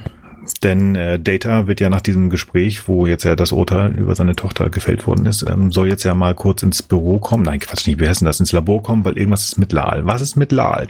Nachdem Lal ihr Urteil gehört hat, muss irgendwas in ihrem neuronalen Netzwerk passiert sein. Sie steht aus, sie geht raus, sie ist schon ein bisschen fahrig, ähm, scheint sich nicht wohl zu fühlen, geht zu Diana mhm. Und ähm, sie sagt auf gut Deutsch, ich fühle Angst. Und Diana steht dann und sagt, ja, ja, das glaube ich dir. Du fühlst Angst, du hast Angst. Und ähm, irgendwas passiert da. Also sie ist auch wieder sehr, sehr abgehackt in ihren Bewegungen, geht raus und Diana hinterher. Das äh, war noch eine Szene, die wir kurz übersprungen haben. Dann können wir jetzt aber in die nächste Szene gehen. Ähm, ja, ganz offensichtlich äh, scheint irgendwas mit dem neuronalen Netzwerk von Lal zu passieren. Ich unterstelle jetzt hier einfach mal, dass äh, die Ansage vom Badmiral Heftel, du musst mitkommen, dass das irgendwas mit ihren Gefühlen, weil wir sind ja schon so weit, dass wir wissen, Lal ist weiter. Und ich unterstelle noch immer, ich habe das schon mehrfach gesagt, Data hat Gefühle, er wird später seinen Gefühlschip bekommen, dass Lal hier noch besser ist, dass sie es wirklich schon entwickeln konnte. Sie hat das ja auch äh, in der Sprache schon, dass sie besser ist als Data, aber sie kann damit nicht umgehen. Und ganz offensichtlich fällt ihre Matrix jetzt zusammen. Und das ist eigentlich eine ganz, ganz traurige Szene. Und ich krieg hier Nackenhaare und Aggression. Und ich möchte euch erzählen, warum. Geht sie, mir ähnlich. Ich bin gespannt, wie es bei dir ist. Sie stirbt gerade. Sie stirbt gerade. Sie bringt das an. Sie hat Angst. Sie sagt das ihrem Vater und Data sagt natürlich, versuch meine Tochter zu retten. So weit, so gut. Das finde ich noch schön. Sie, die die Gefühle hat, hat Angst, stirbt. Data nicht, aber gut. Jetzt steht da neben Badmiral Heftel. Darf ich assistieren? Und das ist schon so, okay. Der ist ja irgendwie hier Starfleet äh, Research oder irgendwas, Scientific, irgendwas. Von mir aus, Data nimmt das an. Ich mag den Typen nicht. Also es passt auch nicht irgendwie so richtig, dass er jetzt helfen will, aber vielleicht auch noch, weil er will ja diesen Androiden haben, von mir aus. Aber da sind meine Nackenhaare schon ein bisschen hochgegangen. Dann schickt der Batmiral alle raus und dann kommt die Explosion bei mir. Die nächste Szene ist, dass der Batmiral rauskommt und draußen stehen ja alle, die ähm, darauf gebannt warten, was ist denn jetzt mit Lal? Und dann kommt der Batmiral raus und erzählt dann, er hat so gearbeitet und hat es wirklich getan. Drückt da Krokodilstränen raus, dass dieser Androide Lal jetzt stirbt. Und er versucht uns jetzt zu verkaufen, dass ihn das psychisch so mitnimmt und dass er jetzt so viel Empathie Lal gegenüber hat. Und da kriege ich das blanke Kotzen. Mhm. Weil dieser, entschuldigt wirklich mal, ich habe das schon mehrfach gesagt, Arne sollte uns mal irgendwie auf explicit setzen, aber hier ist wirklich dieser Affenarsch, wollte Data sein Kind wegnehmen. Und jetzt ist er ganz plötzlich, er wollte helfen, von mir aus. Aber dann die, diese Art und Weise, wie er da rauskommt und er hat das gemacht und wirklich schon fast weinerlich und wir konnten nichts machen, das arme Kind, so nach dem Motto und dann geht er weg und das, oh. Also, wenn ich könnte, würde ich diese Szene einfach löschen, weil das einfach nur falsch ist und es passt zu dieser Figur nicht und das macht mich aggressiv. Ich mochte den vorher schon nicht und das ist einfach nur falsch. Aber irgendwas mochtest du auch nicht, Arne? Genau dasselbe. Ja, vielen Dank. Du hast es sehr gut ausgeführt. Das ist auch bei mir genau das, wo ich denke, das passt einfach vorne und hinten mal wieder in dieser Folge hm. nicht zusammen, dass der Admiral Data fragt, darf ich assistieren? Und Data sagt, Dankeschön. Und der mhm. Admiral sagt, okay, alle raus hier, wir haben jetzt viel zu tun, verpisst euch. So, wir machen das jetzt gemeinsam, weil ich darf jetzt assistieren und ich habe jetzt plötzlich das Sagen. Und die nächste Szene, die ist wunderschön. Also, wo er sagt, ja, okay, wir konnten hier nicht so ein bisschen Mauer schauen. Ich meine, die hätten es ja auch zeigen können, wie Data versucht, das zu reparieren, so mit Data schnell dahinter mhm. und so und schnell gefilmt. Das kennen wir ja auch. Aber es ist viel wirksamer, wenn wir es nicht sehen, sondern nur erklärt bekommen. Aber dass sie ausgerechnet diesen Admiral das erklären lassen müssen, ist einfach vorne und hinten komplett verkehrt. So, das hätte, das hätte Wesley meinetwegen sein können. Den haben wir sowieso schon eine, eine ganze Weile nicht mehr gesehen hier in dieser Folge. Ähm, hm das hätte, was weiß ich was. Also, das passt einfach vorne und hinten nicht. Und hm. da bin ich einfach genau bei dir. Ich meine, Wesley steht vor der Tür. Der ist der fähigste, fähigste Jüngling, den sie da haben. Jordi steht davor. Auch der hm. hat ein bisschen Ahnung von Technik, glaube ich. Sogar Diana hat mehr Ahnung von irgendwas als der Admiral. Also, hm. nee, das haut einfach vorne und hinten nicht hin, dass sie diese, ja. diese Rolle jetzt gerade so besetzt haben. Finde ich ja. überhaupt nicht. Ich finde das, äh, ihr seht das zu, für mich seht ihr das viel zu schwarz und weiß. Es ist für mich so, dass der Admiral im Grunde genommen seine Position, dass er jetzt die Interessen der äh, Föderation jetzt mit harter Hand vertritt, die geht genauso lange, wie äh, Lal im Grunde genommen ein stabiles Wesen ist, von dem er der Meinung ist, da gibt es überhaupt keine Probleme, da geht es nur darum, die auszubilden etc.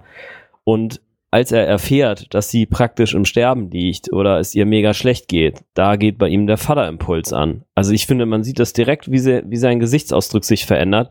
Und das ist für mich keine, äh, also das sehe ich nicht als gespielte Emotion. Es kann natürlich auch sein, dass er dann auch wieder umgestellt hätte, wenn sie es geschafft hätten, sondern dass er sagt, boah, ey Leute, das war jetzt aber echt knapp.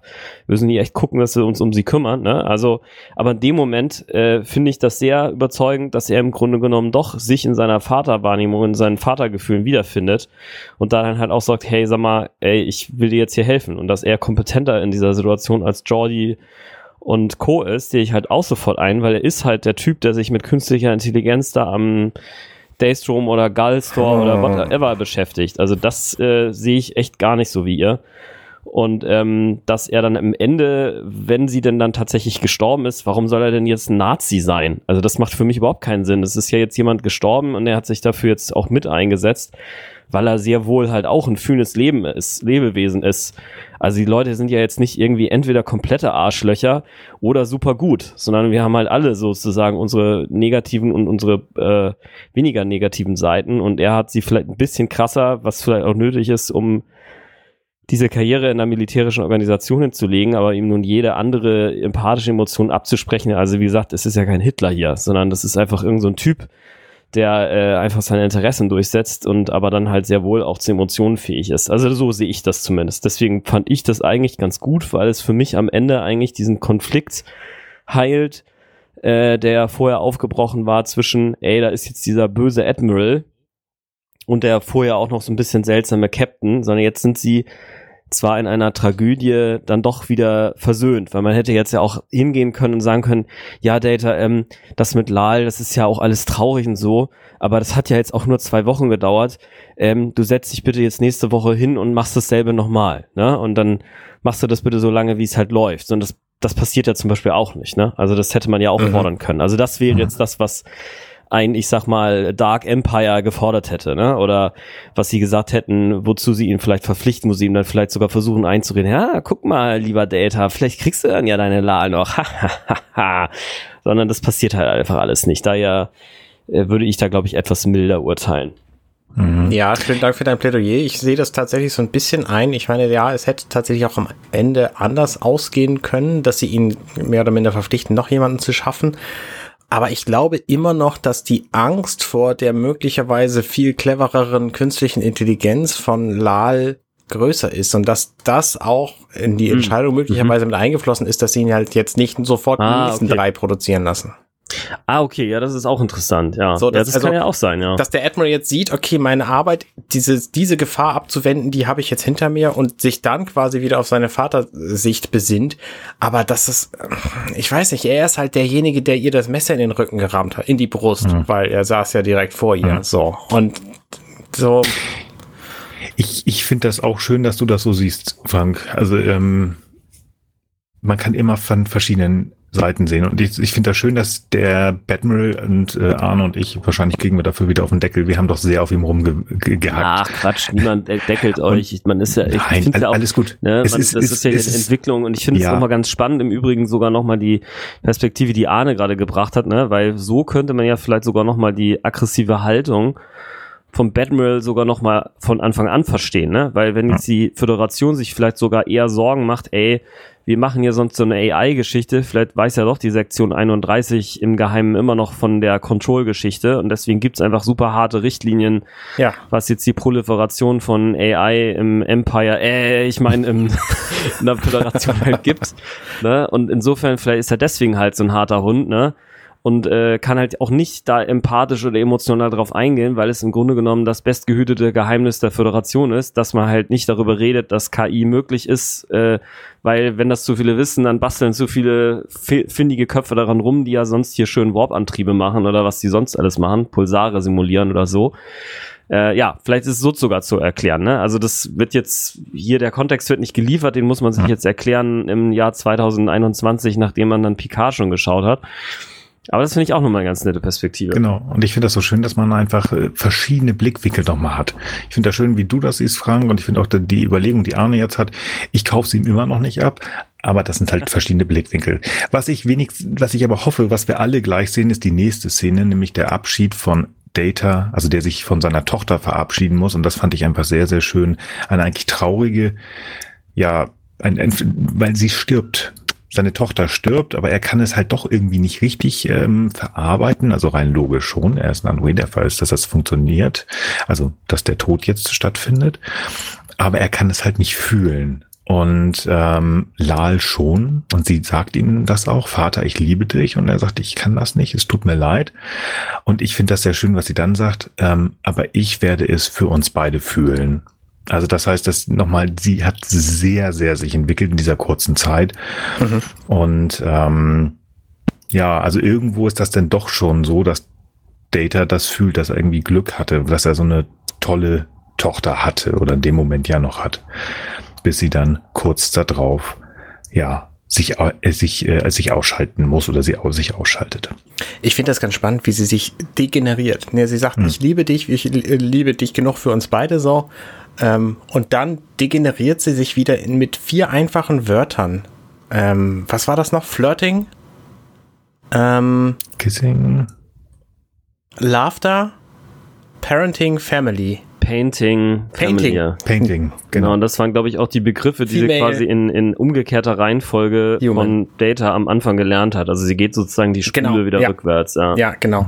Und dann hört sie halt quasi auf. Ja. Also ich fand es sehr traurig. Ich fand eigentlich schon auch, wo ihr gesagt habt, ihr ärgert euch, das war, da war ich eigentlich schon traurig und ich fand das bis zum Ende eigentlich alles sehr, sehr traurig und auch als Data nachher im Grunde eigentlich nicht in der Lage, Emotionen zu empfinden, auf der Brücke ankommt und sagt, er hat jetzt hier Erinnerungen fand ich das einfach alles sehr, sehr traurig, weil klar, es bleibt jetzt irgendwas von ihr nach dadurch und vielleicht stirbt man als Android auch nicht so richtig oder anders als als Mensch, aber ich fand das einfach alles sehr, weil das so ein Glück ist, dass man gar nicht haben kann, ne? Also dass, dass der, dass ihm einfach verwehrt wird und wenn man dann jetzt auch noch hier äh, Riesenspoiler, ne, äh, äh, äh, erste Staffel Picard zu Ende geschaut hat, weiß, er stirbt. Also ich finde es einfach echt, ich finde es dramatisch. Also, ja. Ich ja. habe das hier gerade in unserem Videochat einmal gezeigt. Also ich, ich, ich sehe natürlich wieder nebenbei die, die äh, Folge laufen und ich bin da jetzt auch angekommen, wo Data auf die, äh, auf die Brücke kommt und das halt erzählt. Ähm, ich lese das in den Untertiteln mhm. und ich hatte das auch beim Gucken auch gestern Abend nochmal. Ich habe ich krieg da auch hier wieder Gänsehaut, weil das einfach eine, wie du sagst, das ist eine sehr traurige, eine sehr intensive Szene, wie Data das sagt. Und wenn man dann so die anderen Crewmitglieder anschaut, die, die, die sind, die, die trauern. Die bringen diese Gefühle, die Data nicht machen, die bringen das mhm. rüber und er ist da halt sehr logisch, aber irgendwo tut er es, weil sonst hätte er, und das sage ich jetzt wieder, er hätte seine Tochter doch nicht kopiert, in sich rein kopiert, ähm, wenn er dann, wenn da nicht irgendwas mehr wäre als nur das rein logische, der reine Androide. Ah ja, genau, da will ich auch nochmal einen Punkt bringen, auch wenn wir jetzt quasi eigentlich gerade am Ende sind, aber das finde ich äh, auch nochmal interessant, dass du das ansprichst. Und zwar ist es auch so, dass als Lal quasi da schon anfängt zu dekompensieren oder was. Da sagt dann Picard irgendwie im Hintergrund, A, eine Fehlfunktion, emotionale Wahrnehmung, ne? Also als wenn der Fehler durch die Emotion kommt oder die Aha. oder die Emotionen der Fehler sind oder sowas. Ja. ja. Da war jetzt so, bei mir war so eine Gedankenkette angegangen wie, ey, Data ist die ganze Zeit schon zu Emotionen fähig. Nur irgendwie ja. hat Union Zung an ihm rumgedaddelt, dass er sozusagen nicht durch die Riedersprüche oder was auch immer, ne, da kann man sich jetzt irgendein Bubble ausdenken, weswegen er nicht damit klarkommt, ne, da hat er sozusagen, was weiß ich, eine Überbrückung reingekommen oder irgendwas, dass das sozusagen nicht in sein Gedächt, in sein, in sein, in sein Bewusstsein dringt oder so, ne. Und bei ihr ist das jetzt eben so und äh, ähm, was eben da fehlt, ist der Emotionschip, der sozusagen den Kram halt regelt. Dann kannst du halt die Emotionen anschalten und dann regelt er das vernünftig und dann kannst du ihn empfinden, ohne halt irgendwie zu überladen oder so. Das war auf jeden Fall so den, das, äh, das Gedankenmuster, was ich dann irgendwie hatte. Äh, beziehungsweise, das ist jetzt sozusagen der inhaltliche, äh, irgendwie argumentativ absicherbare oder wo man sagen kann, da kann man mal rumprobieren zu argumentieren. Und der andere Teil fand ich irgendwie so als, ne, wenn man es für sich mal so stehen lässt, ne, so sind denn im Gegensatz zu den Robotern vielleicht die Emotionen der Menschen allgemein oder sind Emotionen generell irgendwie auch äh, Fehler oder so, ne? Und äh, die einen irgendwie letztlich ins Verderben treiben. Naja, keine Ahnung, ich weiß es nicht. Also so, ja, ich hatte, ich hatte da verschiedene Assoziationen. Ich weiß nicht, hattet ihr da vielleicht auch Gedanken? Du hattest ja noch was gesagt, Arne. Ja, auf jeden Fall. Also, dass, dass Picard auch so sagt, mh, hm, okay, Emotionen, äh, Fehlfunktionen so.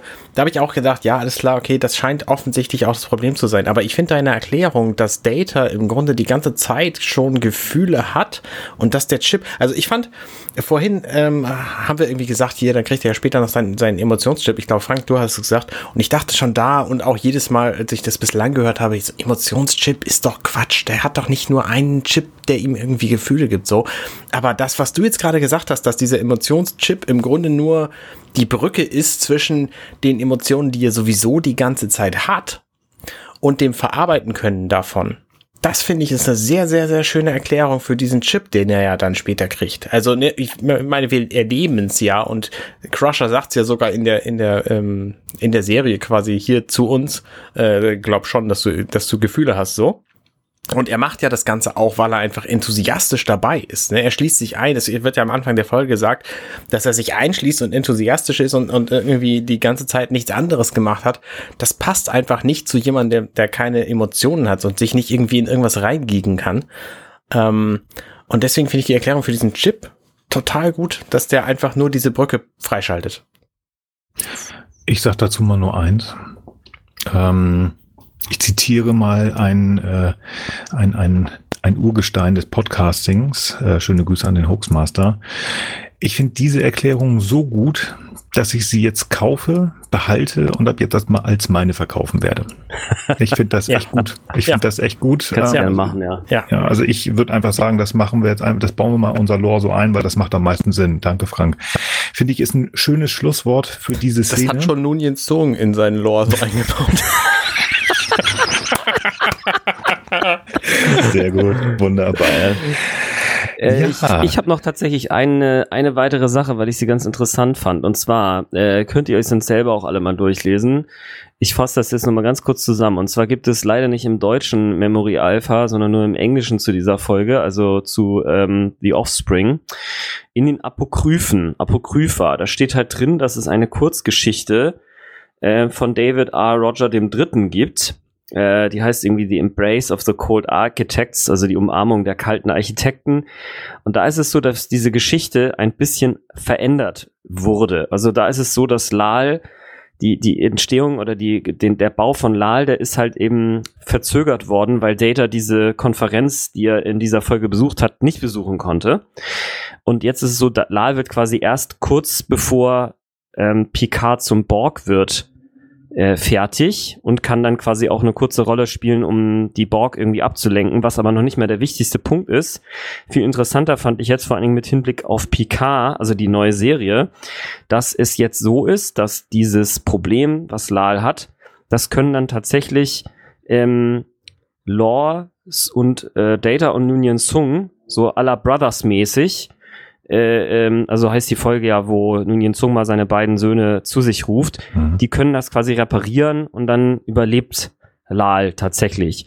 Und dann ist es tatsächlich so, dass in dieser alternativen Erzählung die Föderation halt damit beginnen möchte, eine Rasse äh, von Androidensoldaten halt zu bauen, um jetzt hier gegen die Borg zu kämpfen. Also gut, vielleicht hehres Ziel, aber trotzdem Androidensoldaten und hier kämpft Data im Prinzip auch dann dagegen, dass seine Kinder als Sklaven quasi eingesetzt werden. Also ich finde es halt irgendwie krass, dass in dieser Geschichte eigentlich so eine Art, also es ist nicht genau die Story von, von Picard, ne, aber es erscheint mir so, als wenn da so sozusagen so gewisse Elemente ja jetzt in der Picard-Serie dann ja auch wieder auftauchen, weil da sind die die Androiden, die es gibt, die sind halt irgendwie so ein bisschen blöder und die sind auf dem Mars und die werden schlecht behandelt mhm. und deswegen ist dann auch äh, äh, ist dann auch die die wahre Tochter dann von ähm, von von äh, von Data, die ist dann irgendwie auch sauer und äh, wollen dann da quasi sich mit der AI vom vom äh, äh, vom vom von einer lokalen Gruppe vereinigen oder was, ne? Also ich fand es auf jeden Fall ganz interessant. Ähm,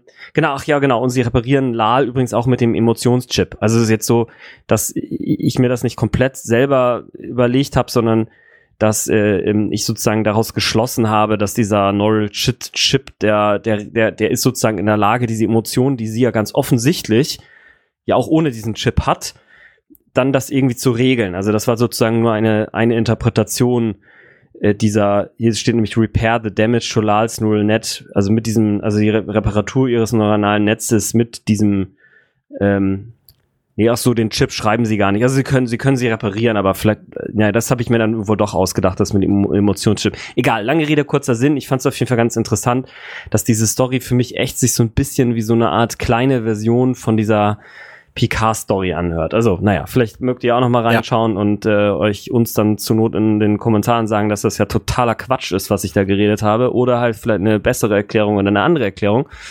Würde mich auf jeden Fall interessieren, falls das irgendjemand lesen sollte. Ihr natürlich auch. Ja. Genau, Memory Alpha, Deutsch und Englisch verlinke ich ja eh immer, das könnt ihr gerne machen.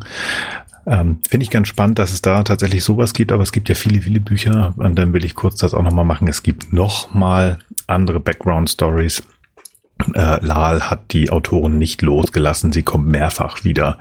Ich glaube, das habe ich schon mal gesagt. Arne hat noch ein, zwei Bücher bei sich rumstehen, die ich immer gegeben habe, die B-Kanon offiziell sind sozusagen. Also nicht offiziell im Hauptkanon, das, was ah, wir gesehen ja. haben, sondern Bücher. Und da ähm, wie gesagt, sind halt Bücher, da kommt sowohl Data nochmal wieder als auch Lal und auch die ähm, Erklärungen sind relativ spannend. Okay. Wer das möchte, ist, ähm, das ist, äh, glaube ich, auch bekannt. Diese Bücher erscheinen bei CrossCult. Ich werde einfach mal die Seite verlinken. Ansonsten auch ganz spannend, das gehe ich jetzt aber auch nicht im Detail durch. Es ist so, also wie du ja schon sagtest, gedreht wurde das von Jonathan Frakes, der diese Folge dann, haha, wie sollte es dass sein auch seine Lieblingsfolge ist. aber auch Michael Dorn mochte sie ganz gerne. Dafür mochte sie dann irgendeine Regisseurin nicht. Ähm, ja, also auf jeden Fall gibt's da eine ganze Reihe äh, netterer kleiner Anekdoten, wie gut das denn jetzt war oder nicht. Und dann gibt's da auch nochmal so ein bisschen diese Frage über diesen, diesen queeren Beigeschmack, den ja das Ganze am Anfang hat, dass eben Lal sich sein, äh, dass, äh, äh, also, äh, dass, äh, dass sich sein Geschlecht sozusagen selber wählen darf. Und dann gibt's da noch was mit Geinen, die eigentlich ursprünglich sollte es so sein, dass die beiden Knutscher auf der äh, in 10 vorne jetzt quasi gleichen Geschlecht sind, was dann kurzfristig nochmal wieder 90er Jahre lässt grüßen geändert wurde, wo sie dann auch nicht sagen wollte, wenn ein Mann und eine Frau bla bla, was sie auch nicht sagt, das war aber ihr ursprünglicher Text, sich lieb haben, dann machen die manchmal, da wollte sie sagen, if people äh, ne, also das, das, die, in der Folge ist ganz schön was drin eigentlich, ne, vor allen Dingen in der Story, mhm. also nicht, nicht jetzt so sehr leider in der tatsächlich gedrehten Folge, aber das fand ich nochmal ganz spannend und ähm, ja, den Rest, äh, wie gesagt, auch in der Reception von äh, Memory Alpha im Englischen, im Deutschen, glaube ich, ist das leider auch nicht drin. Mhm. Gut, wir hatten so ein schönes Ende und jetzt so viele im Afterburner. Ich habe tatsächlich auch noch einen ganz kleinen, ganz schnell. Wir hatten anfänglich äh, darüber gesprochen, was, was ähm, hatte Diana jetzt? Ist das ihre, sind das ihre Muttergefühle, als sie mit Picard spricht, oder ist das die, ähm, wie heißt das, äh, die Therapeutin, die Counselor? Ich habe davor noch mal ein bisschen rumgeguckt nebenbei. Ihr Sohn hieß ja Ian Andrew Troy, also dieses Energiewesen, das äh, innerhalb kürzester Zeit sich entwickelt und dann als Energiewesen auch wieder mhm. abhaut. Und ich habe ein Bild gefunden, das äh, könnt ihr gerne euch auch rausgoogeln oder ich verlinke das. Ähm, als er geht sozusagen, da lässt sie ihn gehen und ähm, da läuft ihr eine Träne runter. Das heißt, sie hat in sehr kurzer Zeit ihren Sohn als ihren Sohn, glaube ich, wahrgenommen und das ist ihr auch ans Herz gewachsen. Also ich denke schon, dass das einfach so eine Mixtur aus beiden war. Gut, jetzt haben wir wirklich viel hinterher noch gemacht und das schöne Ende dieser Besprechung von Frank so ein bisschen kaputt geredet. Das macht gar nichts, denn... Kann man sich ja nochmal anhören. genau.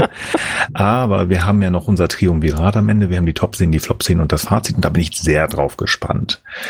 Lieber Arne, hast du eine Top-Szene in dieser Folge? Nö. Nö. Also ja, es gab einige Szenen, die ich ganz witzig fand, so, die jetzt mit dieser Erziehung von Lal zu tun haben, aber ich habe tatsächlich nicht wirklich eine Top-Szene. Das muss ja auch nicht sein. Okay, hatten wir lange nicht. Frank, hast du eine Top-Szene? Ja, ich muss dann, glaube ich, die Szene wählen, wo Lal eben sagt, äh, ich fühle für uns beide. Ne? Also wo sie eben sagt, ja, Vater, ich liebe dich, und er sagt, er kann es eben nicht erwidern, und sie aber dann sagt, ja, ich fühle für uns beide. Das finde ich sehr, es ist irgendwie herzzerreißend und äh, äh, ja, aber auch einfach sehr, ja, einfach finde ich eine sehr, äh, eine sehr emotionale Szene und die hat mir irgendwie gut gefallen. Mhm. Okay, die war auch schön. Habe ich auch überlegt. Für mich persönlich war die Szene, wo Lals Gefühle durchbrechen und damit ihr Tod eingeleitet wird. Die Top-Szene. Ich finde es nicht schön, dass diese Figur uns genommen wird, weil ich mag Lal. Aber ich mag, wie Haley Todd uns das vorspielt. Dieses sehr abgehackte, sie nimmt die Hand und geht da in die Brust, weil irgendwas in der Brust im Bauchgegend los ist und man spürt ihr diese Angst die sie hat, die spürt man, die sieht man, obwohl sie ein Android ist. Und ich fand die echt so gut ges, ge, gemacht, sehr dramatisch und deswegen ist das meine Top-Szene. Arne, jetzt bin ich sehr gespannt. Du wirst wahrscheinlich nicht nur eine Flop-Szene haben, so wie ich äh, das durchgehört habe. Ich habe tatsächlich nicht nur eine Flop-Szene. Also zum einen habe ich als komplett Flop-Szenen in der gesamten Serie so, wie geht eigentlich jeder mit äh, Anrufen oder mit, mit Aufmerksamkeitsgeschichten um. So diese, Wesley, du brauchst eine neue Frisur. Ähm, hier jetzt geh mal, und ich fand übrigens, die Haare sahen sehr akkurat aus bei Wesley. So das über das Com-System zu jagen, fand ich schon mal beknackt. Dann haben wir hier diesen Admiral, der Picard aus dem Schlaf holt. Das fand ich total beknackt. Also ähm, da, dann haben wir die Szene später, wo Lal zu Troy geht und äh, wir wissen, auf der Enterprise sind auch durchaus schon mal Verbrechen passiert es kommt nicht so häufig vor, aber es kommt vor. Und Troy sagt, ja klar, komm rein und guckt sich überhaupt nicht um. Sie weiß überhaupt nicht, wer da reinkommt. So, ich wäre ja neugierig gewesen, wer mich denn zu später Stunde, aber nö, sie macht einfach weiter hier irgendwie ihr Blumengesteck oder was. So, das fand ich schon mal total beknackt. Dann finde ich beknackt diese, diese ganze in Zweifel ziehen Geschichte von der Eigenständigkeit von Androiden, wo wir das doch nach äh, wem gehört Data einwandfrei geklärt hatten. Ne, das macht zum einen Picard am Anfang und dann macht das irgendwie die halbe Folge lang dieser Admiral. Das haut für mich überhaupt nicht hin. Und dann fand ich beknackt diese ganze wie entwickelt sich eigentlich dieses Kind? Ähm, hier vor, zurück, äh, links, rechts, äh, was, was, was, was passiert eigentlich mit so einem Computer? Ja, keine Ahnung, wir sind in den 90ern. Das fand ich auch doof. Und dann fand ich natürlich auch doof, dass sie am Schluss halt sterben muss und das Data das im Grunde nicht wirklich verarbeiten kann. So, das war meine, meine Flop-Szene. Okay, also die ganze Folge. Dann bin ich gleich sehr auf dein Fazit gespannt, lieber Arne. Frank, hast du eine Flop-Szene? Ich habe eigentlich erst überlegt, ob ich vielleicht keine habe, aber ich finde tatsächlich auch einfach doof, dass sie am Ende, das, das ist für mich einfach eine wieder zu simple Lösung, dass sie jetzt sterben muss. Also ich hätte jetzt gesagt, ähm, das ist übrigens auch noch so ein Trivia-Ding.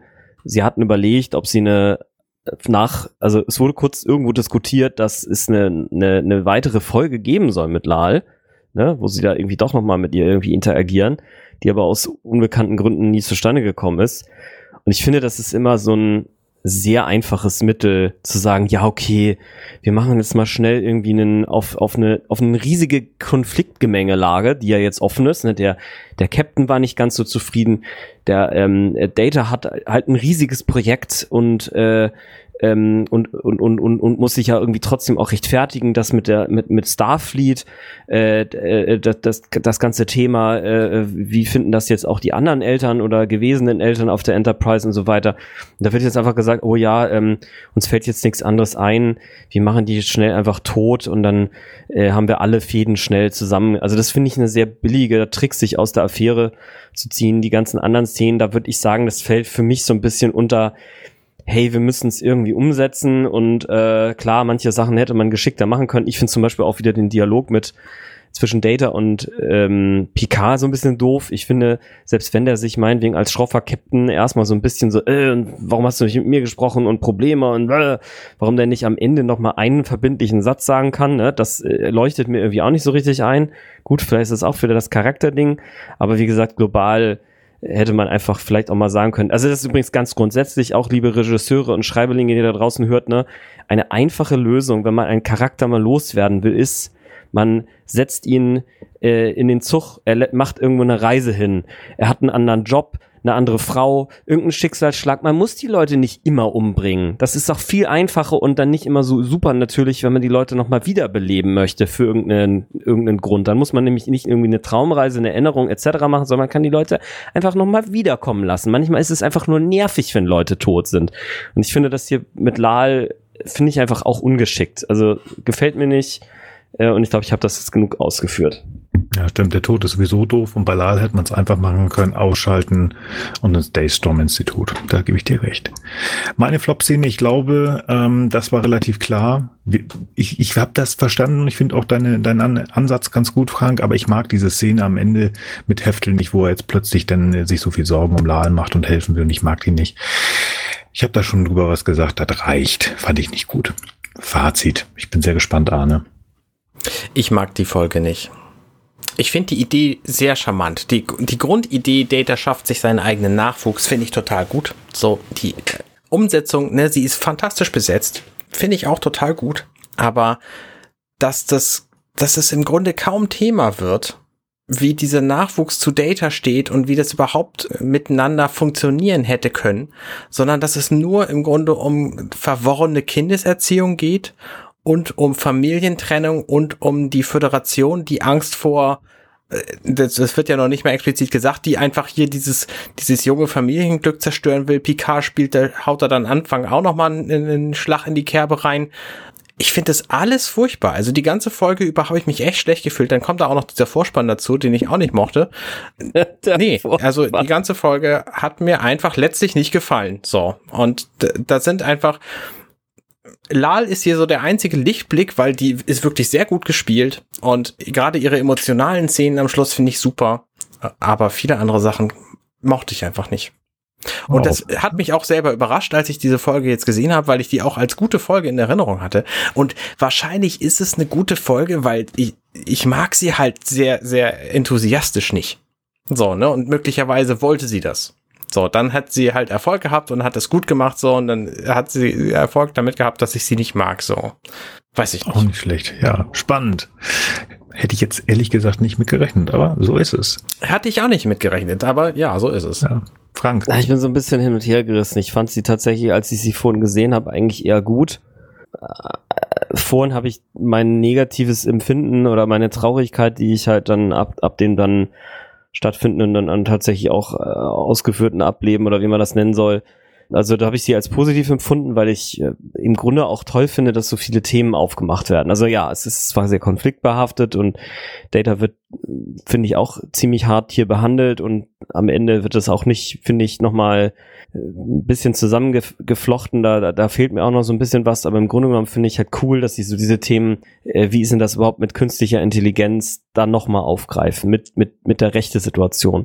Was ist das überhaupt mit Kindern und Erziehung und was muss man lernen und das ist dann natürlich, und, und es ist teilweise ein bisschen witzig gemacht, äh, ne? also auch wenn es inhaltlich vielleicht Quatsch ist, oder dieses, dass sie dann auch schnell nochmal mitlernen soll, was denn, was denn äh, äh, Menschen, die sich mögen, miteinander machen und so. Also ich finde, da, da waren schon eine Menge Sachen drin, die mir eigentlich gut gefallen haben. Ich fand das auch cool, dass sie da eigentlich dieses Thema Geschlechteridentität zumindest mal gestriffen haben.